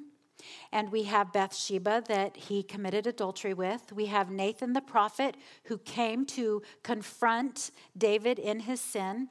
And we could have mentioned several of his sons, of David's sons, but we will only mention Absalom, because remember, he tried to take the kingdom from David. And in the end, he was the one that had all the hair and got caught in the tree and then was killed, not by that, but somebody came and killed him. So then some of the significant events during the book of 2 Samuel. David does become king in 1011 BC. Initially only the tribe of Judah, the southern kingdom. So when David first became king, not all the rest of the tribes accepted him as the king, because they still thought that Saul's line should reign. And of course, Jonathan was dead. And so Saul's son Ithbosheth actually reigned for 7 years in the northern kingdom. And David only at first was king of Judah for those first 7 years. So then David asked to build the temple, because David was a man after God's own heart. David loved God, and he felt like if he had a beautiful home and God lived in a tent made of fabric and animal skin, he thought, this isn't right. God should live in a place much better than where I live. But God actually forbids David, because he says David is a man of war. And so later, actually, Samuel will be the one to build the temple. So God establishes the Davidic covenant with David. So the Davidic covenant is a subdivision or extension of the Abrahamic covenant, and develops further the promise of a nation and a king. Since the Davidic covenant looks ahead to David's greater son Jesus, there are some clear prophetic implications to this covenant. So number one, Israel must be preserved as a nation and eventually return to the land of Palestine. Number two, David's son, Jesus the Messiah, must return to rule over the covenanted kingdom. Number three, a literal earthly kingdom for the nations of Israel must be instituted, over which Christ will eventually reign. So that is the Davidic covenant. Really, it is a step further, I guess, from the earlier covenant. And then, of course, in our book as well, we have David's sin with Bathsheba, which, as we said earlier, Nathan confronted him and David repented, but there were consequences that came to bear because of his sin, and it really destroyed David's family as a result. And David suffered greatly under the heartache of all that went on with his children. So I'm not going to say much about Psalms, but you do need to know that David wrote a lot of the Psalms, not all of them. So we're just tucking that right in here by 2 Kings, because David wrote a lot of the Psalms. And then we're moving to 1 Kings. So significant characters in 1 Kings are Solomon, Rehoboam, Jeroboam, Ahaz, Jezebel, and Elijah. So some of the significant events. Solomon is anointed as king in 971 BC. And then David dies. Solomon oversees construction of the temple, which was a 7-year project. Solomon's disobedience to the command, to God's commands. He multiplied horses, wealth, and wives. So a little note on that. The horse was the basis. So this is from the Ben Ware book that I showed you guys. So the horse was the basis of military might, but God wanted Israel to trust him. Wealth would breed independence from God. Many wives, often part of treaties made with foreign kings, would bring their idols with them and in the process turn the king's devotion away from the Lord. So when we see that Solomon directly disobeyed some of these commands to not gain horses or wealth or wives, and Solomon did all three, and it led to the corruption of his own heart and the corruption of the nation as well.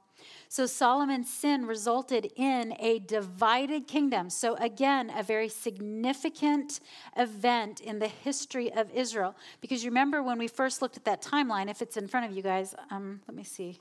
Nope, we don't have the timeline quite yet. So you remember that we had first the United Kingdom, which was Saul, and then David, and Solomon. And then we get to Solomon, and now we have a divided kingdom. So Rehoboam and Jeroboam become the kings of this divided nation that we now have. So what was the last thing on here? Rehoboam became the king of Judah, which was the south, and Jeroboam became the king of Israel, which was in the north. So again, we don't have time to spend a lot of time here with Song of Solomon, but Solomon did write this, so we're tucking this in right here. If you need any help with this, remember last year Chris and Ron did a marriage conference. You can go back and listen to that. That's all I'm going to say. We have Proverbs as well. I think you all probably at least know what Proverbs is, even if you aren't familiar with what's in it. And also Solomon wrote that as well. And Solomon also wrote Ecclesiastes. And so I've described a little bit of Solomon's life now, that he started out building the temple for the Lord, and then he disobeyed the command that God had given him. And despite all the wisdom that God had given him, he still pursued sinfulness. And so this is the conclusion that Solomon says at the end. He writes, oh, no, we won't look at that. Okay, we'll go to Ecclesiastes. Oh, I can't see anything, off and on. I don't know what to do with these things. Okay, so let me find Ecclesiastes really quick.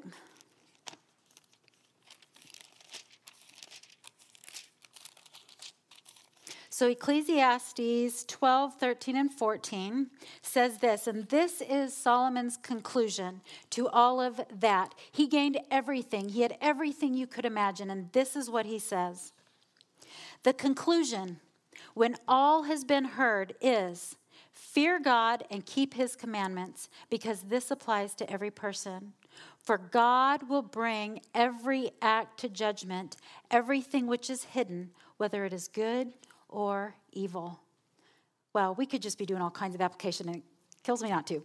But I think that right there is really good. Go home and think about that. Because at the end of having it all and then being distracted by his own desires and sinfulness, this is what he says at the end. Fear God, because that's the most important thing. So then I want you to look at this little chart we have here, because I want you to see what's going on. So we have 1000 BC here. Now remember, Solomon became king in 971. So as you can see, what's going to happen? The decline of the spiritual state of Israel, and it goes down pretty steeply. So over the next 300 years approximately, little less than that, we see apostasy and idolatry. And then in 722, we have God's judgment that he had warned about. We've already read about that judgment, that he was going to scatter the people among the nations. So God is going to bring judgment here in 722, and then the people are going to go into exile. So anyways, we'll leave it with that because we're going to come back and look at this again in a little while to look at the restoration again. But I just wanted you to see the spiritual decline of the people here. So significance, though, as far as Elijah goes. So Elijah was... his ministry was during 875 to 850, so about 25 years, and the significance of his ministry. So we all know about Elijah, but where does he fit into everything? So he fits into 2 Kings. So he prophesied to Israel, which was the northern kingdom. Elijah means Yahweh is my God, and that was the beat of his heart. And that's why, even though it doesn't talk about faith there, that's why I put it in green. His message was to turn from Baal to worship the one true God. So he confronted Ahab and Jezebel. You remember that? And he predicted no rain. That should be no rain, not rain. For 3.5 years, causing a famine. And then he had the encounter with the prophets of Baal on Mount Carmel, and he prayed, and God sent the rain. So an interesting fact about Elijah, he did not die, but he was taken to heaven by a chariot of fire. So 2 Kings 2:11 through 13 says, as they were going along, so him and Elisha are together here, because he was discipling Elisha at this point. As they were going along and talking, behold, there appeared a chariot of fire and horses of fire, which separated the two of them. And Elijah went up by a whirlwind to heaven. Elisha saw it and cried out, my father, the chariots of Israel and its horsemen. And he saw Elijah no more. Then he took hold of his own clothes and tore them in two pieces. He also took up the mantle of Elijah that fell from him and returned and stood by the bank of the Jordan. So that is a brief testimony of Elijah. So, excuse me. So then we have 2 Kings here. And our significant characters in 2 Kings are Elisha, Hezekiah, Manasseh, who remember was the most wicked king in Israel. And we have King Josiah, who was a righteous king in Judah. So significant events. So in the book of 2 Kings, it covers about 250 years. And part of what it covers is the fall of Israel in 722 BC. And Israel fell to the Assyrians. So if you look at the map here, all I wanted you to see is the division between the two parts of Israel, essentially. So we have what was called Israel in the north and then Judah in the south. So the 10 tribes were considered Israel, and then the two tribes, which were Benjamin and Judah, were in the south. So then we have, like I said, the fall of Israel by the Assyrians, and then we have the slow fall of Judah because they didn't fall all at once. It was like 3 deportations. They slowly were deported to Babylon by King Nebuchadnezzar. In 605 BC, Babylon actually defeated Assyria and Egypt and then subjugated Judah after that. So there's kind of a lot going on here in 605 BC, but that's when the first deportation started, God's first beginning judgment on Judah. So judgment had already taken place to Israel, that northern tribe, or that those northern tribes there in 722. So then the deportations were actually 605, 597, and then 586 BC. So there was 3 that happened, and they're significant, and we'll mention them as we go along. So then Elisha was prophesying approximately during 850 to 795, so almost 50 years. And the significance in his ministry, or some of the things, was that he prophesied to Israel, the northern kingdom as well. And he had asked for a double portion of Elijah's blessing, and God gave it to him. An interesting fact that he actually performed double the miracles that Elijah performed. So after the Exodus, God worked through Elijah and Elisha to perform his miracles. There weren't a whole lot of other miracles going on at this time, but God was using Elijah and Elisha to do that. So then here's just another little chart to help you kind of understand the time frame. So we have 1st and 2nd Samuel is happening at the same time as the book of 1st Chronicles. And then we have 1st and 2nd Kings at the same time as 2nd Chronicles, just so you understand how they line up here. So it just kind of makes sense. So when you're reading through 1st Samuel and King, or Samuel and then Kings and then Chronicles, like Chronicles basically repeats, only from a different perspective because they're communicating different things, but it's covering many of the same events. So that will just help you to kind of understand that. So when we talk about the captivity, that really starts after 2nd Kings and 2nd Chronicles, essentially. So I'm not really going to talk about 1st and 2nd Chronicles at all. So the one thing that you will see in 1st Chronicles is David's family tree. You don't even need to worry about this. I just put it there for something to look at. Anyway, so we're just going to keep going to 2nd Chronicles. Again, another little picture just to look at because 2nd Chronicles really describes and talks about the kings. And so we see that really in 2nd Chronicles. So then, again, just all these little resources to try and help something connect in your brain. I know I've got a lot of them here. But we have, like I've already mentioned, we have the united kingdom with Saul and David and Solomon. Then we have the divided nation where we have Israel and the 10 tribes. And then we have Judah and the 2 tribes. And then remember how I described the single.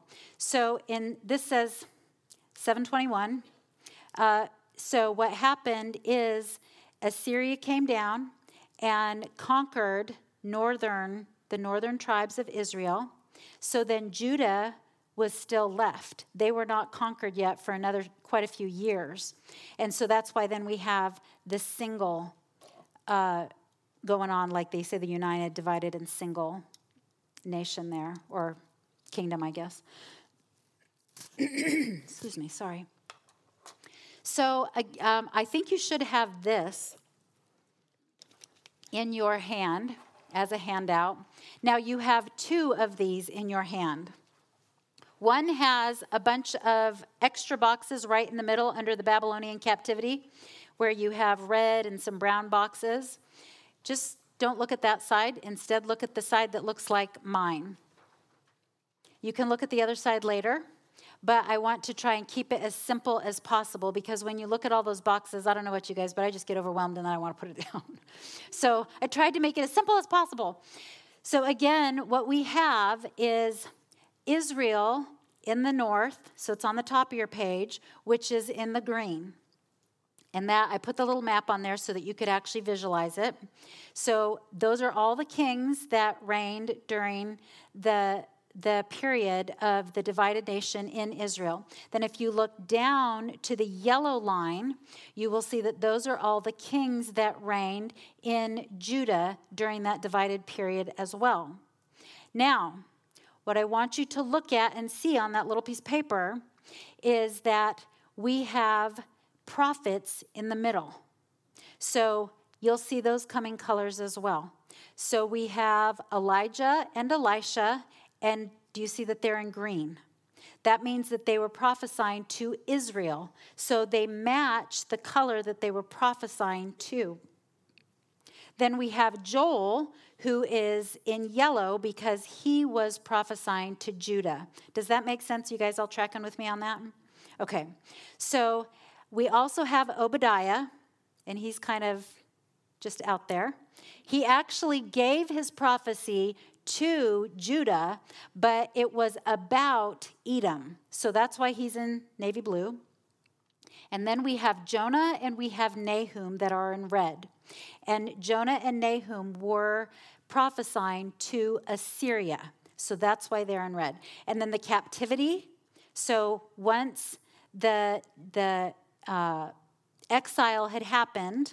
Then we have the captivity, which is in blue. And then we have Daniel and Ezekiel that are prophesying during that time. And then we have the restoration, which is in purple. So it's important for you guys to kind of understand that, because as we move forward from here, I've got each little book highlighted at the top, their names, so that you will hopefully be able to keep straight who's who.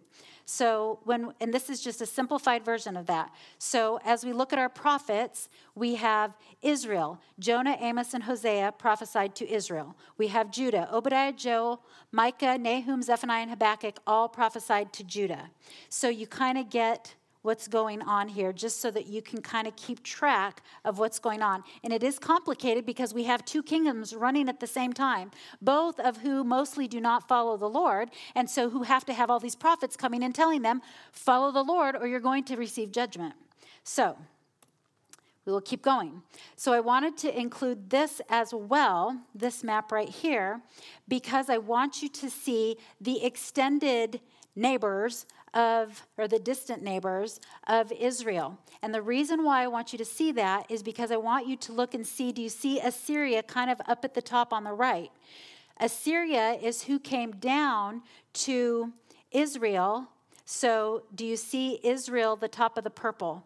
So they came down and defeated Israel. Well, then you had Babylonia that came quite a few years later down and then conquered Judah. And remember what you probably don't remember, because I hardly remember it and I'm standing up here talking. But what happened was Nebuchadnezzar had gone down and defeated Egypt, and on the way back then swung through and took people from Judah at the same time. So don't worry if you don't remember any of that. You can just block it out. But anyways, for those of you who do want to know, there you go. We'll keep going. Now here's Joel. Remember, if you look at your little chart there, you're going to see that Joel is in yellow. And what does that mean? That he was prophesying to Judah. And I have to catch up on my notes here. Sorry, one second.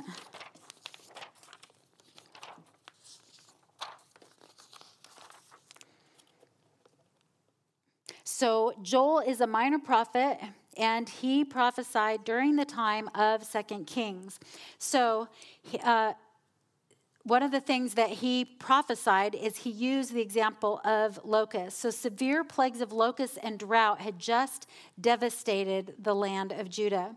So his purpose of prophecy was to foretell coming judgment for their sin. Because remember, they kept going right back into sin. And this, just the fact that God sent prophets to the Israelites that kept disobeying is a grace and mercy of God. Like, all of this should be blue. Because why would God continue to send prophets to call them to repentance? Because he is a good and gracious, kind and merciful God. That's the kind of God that we have. So the purpose of the prophet, I already said that, was to call them to repentance, explain that final justice will be complete in the events of the day of the Lord. So the day of the Lord refers to the messianic kingdom at the end of the world, when God's final judgment will fall on unbelieving nations. And we don't have any more time to get into it than that, but at least give you a tiny definition. And these books are the minor prophets that we're looking at right here. Well, they're going to be kind of interspersed with the major prophets because they're on the timeline. But hopefully a little bit will stick in your mind. So then we have Obadiah. Now, remember what I said about Obadiah earlier. He was prophesying to Edom. He had a message for Edom. Who was Edom? They were the descendants of Esau, who, remember, when the children of Israel were traveling in the wilderness, they would not allow God's people to go through their land. So descendants of Esau, Edomites were arrogant and self-confident. They felt secure in the city of Petra and didn't want Israel's God. So very interesting fact, Petra was their their main city, basically. So now we go and look at it. It's this amazing thing to look at, but it's actually in the ancient land of Edom. So anyways, hopefully that can kind of help you remember it all, that Obadiah and Petra and Edom. We'll try anyway. Okay, so remember, they denied Israel the opportunity, I already said that, to go through the wilderness, or to go through their land when they were in the wilderness, and God was going to judge them for their rebellion against him. This is the message that Obadiah had for them, and they were judged later. So then we have Amos. Now, Amos is in green, so he was prophesying to Israel. And at this time, Israel was at the zenith of political and economic power. And his message was very dark and very severe. And the message included this. The people, he was talking about their sin. He confronted them regarding their sin. Then he talked about the coming judgment. The righteousness and holiness of God he addressed, and then he also talks about the mercy of God in offering deliverance. Hearts entirely turned against God, and yet that's his message for them. Repent, because God can bring deliverance. So then we all are familiar with Jonah, and he had a message to the Assyrian city of Nineveh. And the purpose of the book is to teach God's people their responsibility of delivering the message of salvation to all people, to demonstrate that God honors repentance. Again, we're seeing grace and mercy of God. To show Christians that Christ's death and resurrection have always been the divine plan. And very interesting fact again, Nineveh, as you remember, did repent when Jonah went. And of course, Jonah was all up in arms about this because the Assyrians were extremely wicked. And he was absolutely appalled that God would allow them to repent and not just wipe them all out. And yet, God does honor repentance. But, however, they turned back to their sinfulness within 100 years from that time frame, because later then God sends Nahum back with a message for the Assyrians because of their wickedness. So then we have Hosea, who also was prophesying to Israel, the northern kingdom. He ministered to Israel during the Assyrian invasion of 722 BC. So basically the theme of Hosea, and you're probably familiar with this as well, was the tender loving God offers one last chance of restoration to hard-hearted, adulterous Israel. Does it not blow your mind? I know we're just like flying by really fast and just hearing a lot of facts and numbers and things. But does it not blow your mind, the kindness of God, to continue to offer deliverance and forgiveness to sinful people? Israel is the unfaithful wife who has deserted her husband and gone after other lovers. God, through Hosea, invites her, Israel, back. So then we have Isaiah, who is a major prophet. So the difference between major and minor is majors are big books and minors are really small books. Their messages are both very powerful. So Isaiah, the prophets all shared. So this is just a little bit of background just about the prophets in general, but the prophets all shared the same purpose. They were to deliver a message from God to unbelieving and apostate Israel. So 4 prophetic points in history that each prophet was basically giving. So the prophetic points were within their own time frame, like what was it that they were living in their own time period, the threatening captivities that were coming, Assyrian and the Babylonian, the restoration and the coming of the Messiah. So this is what they're saying as well. There is a Messiah that is coming. And tremendous hope in the future. But the Israelites shut their ears and did not listen. And then, of course, to the millennial kingdom. And they didn't all talk about all this, but basically this is scattered throughout the prophets.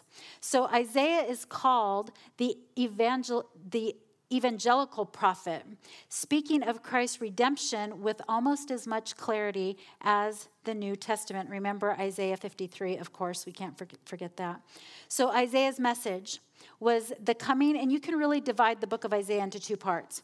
So the first part is the coming captivity of the Babylonians, which is chapters 1 through 39, and then the coming of Christ, which is chapter 40 through 66. And if you read through Isaiah, you know, like the first half is very heavy and sad, but then you get to the second half, and it's, I mean, we like to take our verses from Isaiah 40 and 41, right? Well, that would be why. So then we have Micah. The main theme of Micah is that God will send judgment for Judah's sin, but pardon is still offered. So he prophesied during the reign of Jotham, Ahaz, and Hezekiah. So not all of those were very long, as you can see on your little timeline there. Ahaz had formed an alliance with Tiglath-Pileser, who was the king of Assyria at this time. This introduced idolatry, moral decay, corrupt leadership by false prophets, etc. at this time. And then it is a predictive book, and it prophesied the location of Jesus' birth. So that is a picture of Bethlehem there for you. So you can keep Micah and Bethlehem. Okay, so Nahum. Remember, we had Jonah who prophesied to the Assyrians, calling them to repentance, which they did. And then they turned back to their idolatry, back to their very wicked ways. So now, instead of calling them to repentance, we have woe on Nineveh, which was the capital city of Assyria. Nahum wrote between 663 and 612 BC, somewhere in there. Assyria fell to the Babylonians and Medes in 612 BC. So Assyria defeated Israel in 722. So remember with our numbers here that it gets a little confusing, because I meant to say this at the beginning and I forgot, but we start with large numbers and get small going down until the time of Christ's birth, which we get down to zero, and then we start counting up again. So it does get a little confusing when we're like, wait, Assyria fell in 612, and then they defeated Israel in 722?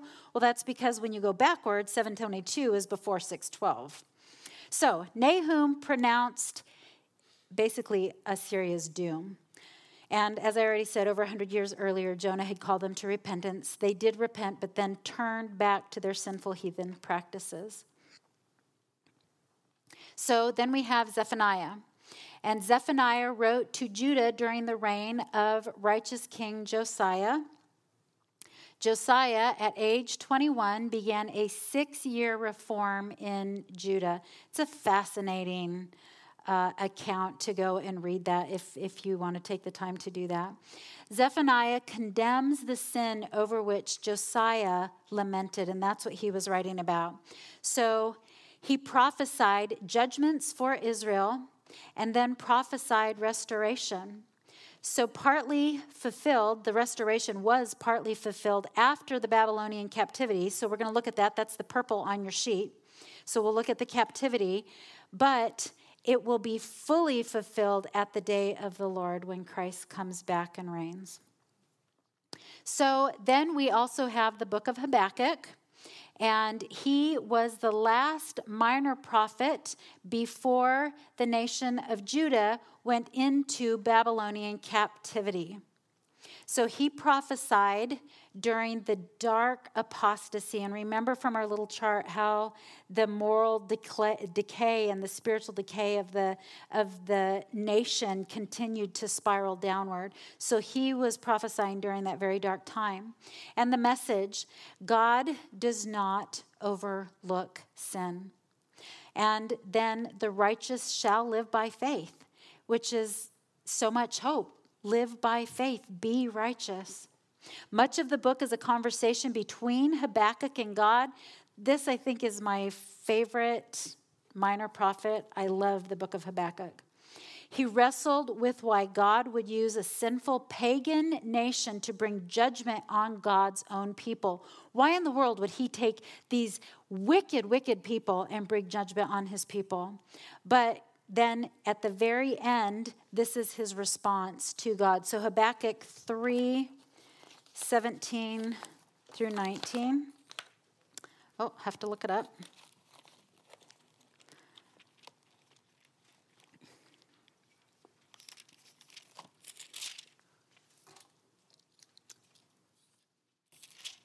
Says this, and this is just beautiful. When you're wrestling through things, read the book of Habakkuk and then pray that the Lord would give you the attitude that he has.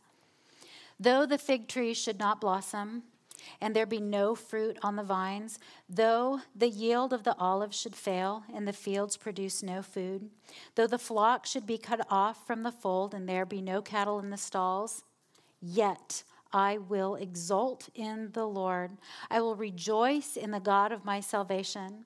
The Lord God is my strength, and he has made my feet like hinds' feet and makes me walk on my high places.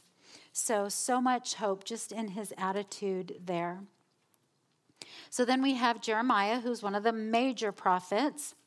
Jeremiah prophesied mainly to the Jews in Jerusalem before the city fell, which was approximately 627 to 585. And remember that the final deportation was 586. So the lone prophet to Jerusalem, he was the lone prophet to Jerusalem for 20 years before it fell. And he was referred to as the weeping prophet. And it's interesting to kind of read a little bit about Jeremiah, because he was, just personality-wise, he was considered a gentle, patient, candid, and passionate kind of a man. And really, like, almost in contrast to the ministry and responsibility that God had given him to proclaim judgment on his people. So he had deep emotions and steadfast So these deep emotions that had compassion on his people, and yet he was steadfastly resigned to the truth. And so he would proclaim the truth despite the emotions that he felt behind it. He was utterly devoted to preaching God's message. And what was this message? Rebuke people's sin, warning of God's righteousness, invitation for God's grace, and then consolation of future hope. So I'm not going to say tons about Lamentations, but we do need to read the verse that you guys are all familiar with and think about it being from Jeremiah as we look at this. So I do want you to see this little chart on the side here. So that is a picture of Jerusalem. And then the little chart, you kind of get an idea. So the book of Jeremiah is warning of the fall of Jerusalem, and the book of Lamentations is mourning over the fall of Jerusalem. So Lamentations 3:21, this is what Jeremiah says. This I recall to my mind, therefore I have hope. The Lord's loving kindness indeed never cease, for his compassions never fail. They are new every morning. Great is your faithfulness. Just one little side note here. The things that we face, the trials that we face, it pales often in comparison to what was happening during the time of the prophets. If you are wrestling, read through the Old Testament and listen to the prophets. Listen to the hope that they give. These little nuggets are so powerful in our own wrestle, in the struggles in our own lives. But we don't have time to talk about it, so just keep on trucking. So anyways, because that's where I like to go. I always like to go to the application. I had a reason for putting this here. Okay, so the reason why I have this here is just because I want you to look at your paper, and you're going to see those blue lines that are coming down? Those are the deportations, the three separate deportations. So the first and the shortest line should be 605. So you can just write that in. Then the long line is 597. So basically, Nebuchadnezzar came in and took people, and then he came again, and he came again. So then the last one is 586. So now you have clear to look at later. And it does say it up in that little box, but I wanted you to have it on the timeline as well. So now we're going to move into the captivity. And we actually really are winding down. I know we're late.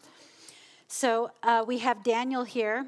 Daniel was part of the first deportation to Babylon. So in 605, that first time when Nebuchadnezzar came through, he took some of the choice young men to raise up as rulers who he would have rule over their own people for later. So Daniel and his friends were taken in 605 BC. The exile started counting from 605 and lasted for 70 years. Two more deportations followed, which you already wrote down. Daniel was a prophet mainly to King Nebuchadnezzar's courts in Babylonia. Important characters in the book are Nebuchadnezzar and Belshazzar, who was Nebuchadnezzar's son. Then we have Darius the Mede, and we have Cyrus the Persian, which I wish we had time to go into the history of that just to make it all clear, but we don't, so we'll just keep going.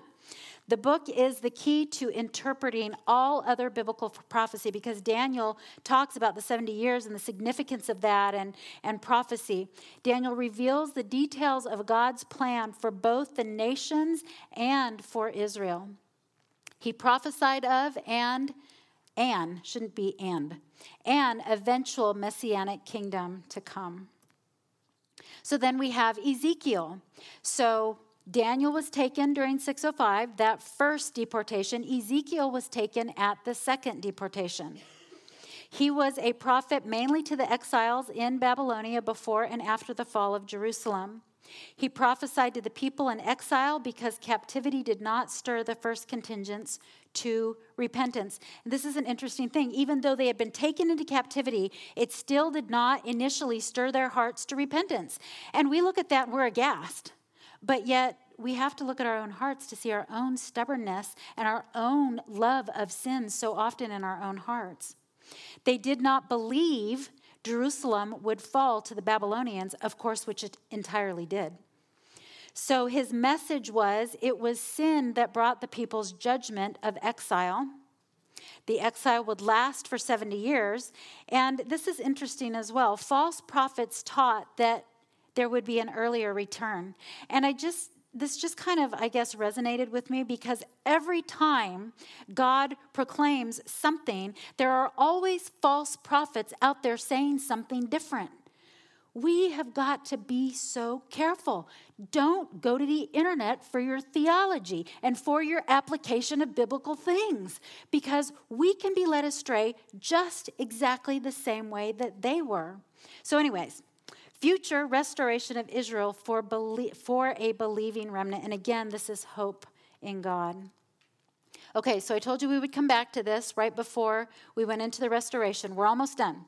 So we have, right here you can see 538 with the restoration. And I want you to look at the squiggly line because you can see that the spiritual condition of the Israelites or the Jews at this point never went down as low as it was during the time of the exile, but they still were struggling to walk with the Lord and to walk by faith.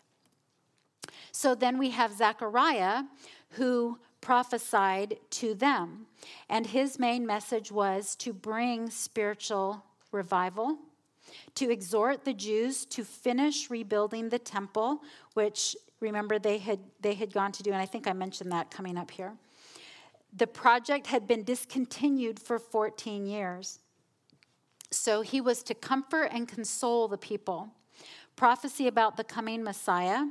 And the book is referred to as the book of Revelation in the Old Testament. So if you've ever tried to read through Zechariah, you might be a little confused at times.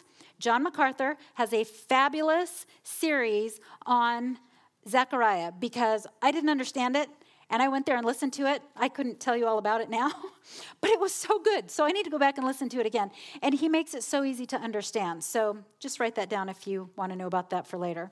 And also it's known for the visions of the four horses. So then we have Haggai, who is referred to as the successful prophet. Wouldn't you all like that topic? Because none of the rest of them got that. So no prophet saw a faster response to his message. He prophesied to the Israelites, or to the Jews, after they returned to Jerusalem from exile. His main message was to complete the temple structure. He is referred to as the prophet who set it with bricks. The people had become complacent, focusing on themselves rather than on God. And so he came back to stir them up to fear the Lord and to do what they had been called to do, and had very quick results. The people responded to him. And then we have Ezra. So remember where Ezra fits into our actual Bible. It's very confusing because Ezra is actually happening at the very end, like chronologically at the end of the Old Testament time period. So three key leaders of the restoration. Jews are returning home. That's what the restoration is. So Zerubbabel, Ezra, and Nehemiah all were ministering to the people that were going home. So Ezra was a priest and a scribe. His key ministry was to revive the people's interest in Scripture. So in Ezra 7:10, it says, "For Ezra had set his heart to study the law of the Lord and to practice it and to teach his statutes and ordinances in Israel." That was his goal. That's what he sought to do. The book shows how God fulfilled his promises. He raised up leaders and prophets, which were Haggai and Zechariah. They moved, the people actually moved back to the land. So remember, this is God fulfilling his promises. This is really important because if God doesn't fulfill his promises, we can't trust him. So really, that should be in blue again. So they did move back to the land. They rebuilt the buildings, including the temple, and then they were restored to worship and reestablished God's law. So then, right about the same time as the restoration that was going on in the land of Israel, we have Esther. And Esther is in the same time period, but in a different place, because she's actually living in Susa in Persia, the same city where Daniel had received a vision from God 80 years earlier. That's where she's living. So the historical account took place between the first and second return of And let's just go back to, whoops, that's the wrong way. Go back here. So in between the first return, which was 536 with Zerubbabel, and then the second return, which was Ezra in 458. So Esther happened in between those two things, just to give you time frame on that. So the events in that book cover more than 10 years. Major purpose of the book was Jews living in exile were saved from extermination by a Gentile monarch. And though God is not mentioned, his presence is evident in the narrative. And then, of course, Esther demonstrated faith because she trusted God to help her save her people. So then we have Nehemiah. And Nehemiah was focusing on the rebuilding of the walls. So Ezra focused on the rebuilding of the temple. And then Nehemiah comes as that third encouragement to help the people, and he focused on rebuilding the wall. And if you remember anything about that, as they built the wall, they did it with a sword in one hand, building with the other hand to protect them from their enemies. So the book seeks to show how God favored his people. It shows the restoration of the broken down city walls. It shows the restoration of the Jews' failing faith, and praise God for that, because their faith was restored. And then the context, just time-wise, while Nehemiah served as governor of Judah, Ezra was ministering to the spiritual needs of the Jews at that time. So they were working together at the same time. So then we have the very last book of the Bible, Malachi. The temple project was completed at this time. Jews had been back in the land for 100 years. They are addressed the same, so Malachi addressed the same sins as Nehemiah, which was laxity, corruption of priests, mixed marriages, neglect of tithes. And these are the things that Malachi, because remember the tendency of the Israelites was always to go back towards sin. So the main messages that were addressed are loving God, the sins of the priests and the people, judgment for sin, and blessings for righteousness, because we serve a gracious and kind God. So the book is the connecting link between the Old Testament and the New Testament to come. So I'm not going to go there. Well, I'm really not going to go anywhere. So you have those things, and you can take them home and look at them. But just as we close here, so there was 400 years of silence between Malachi and then when Jesus came as a baby. And then after that, there was about 100 years as Jesus had his ministry. And we don't even know anything about the first 30 years of that. And then Jesus had his ministry, which was 3 years. And then the early church was started by the apostles after that. So really, I think you guys probably have a fairly good grasp on the New Testament. And really, it gets so muddy with the Old Testament. And I know that was really fast, and I hope it wasn't confusing. I have prayed so hard that the Lord would help you guys to understand all this stuff. But you can look at some of those charts, take it home, and refer to it if you need to. And like I said, you know, don't worry about it if you don't remember all the details, because I can tell you what, next week if you ask me questions, I will not remember all the details. Because there's just so much information to remember. But being able to see the picture and how it fits together is important. But ultimately, what's the whole point? The whole point is that we would see the character of our God, who established in Genesis 3 to send a Savior to redeem mankind from their sin. And man will always pursue their sin apart from a Savior, Jesus Christ, and God working in our hearts. So on that note, let's thank the Lord, and you guys can go. Father, we do just thank you so much for your precious and wonderful word. We thank you for laying it out, even though sometimes it seems confusing to us, but showing us who you are, showing us that you do love wicked, sinful mankind that deserve death and hell and eternal punishment, and yet you have chosen to save us, and we praise you for that. Lord, we pray that you would stir our hearts as we think about the coming year and the Bible studies that are coming and LBI and all those things. Lord, I pray that we would not participate in any of these things with hearts that only just desire to go through the motions. But Father, that we would have tender and moldable hearts that can be worked by your hands. And even as Job says, that in the trials and difficulties of life that you bring into our lives, that we would be refined and come forth as pure gold. Lord, I pray that you would give us hearts that desire that would cooperate with the work you're doing in our lives. I thank you for tonight. I thank you for the ladies' patience and for their willingness to be here. In your name we pray, amen. I just want to say really quick, thank you all for coming. I could not believe as I'm looking at the signups and going, you guys are a reflection of women that want to know the word, that want to walk with God, and you encourage me by your zeal and enthusiasm to do that. So thank you. Go on and have a good night.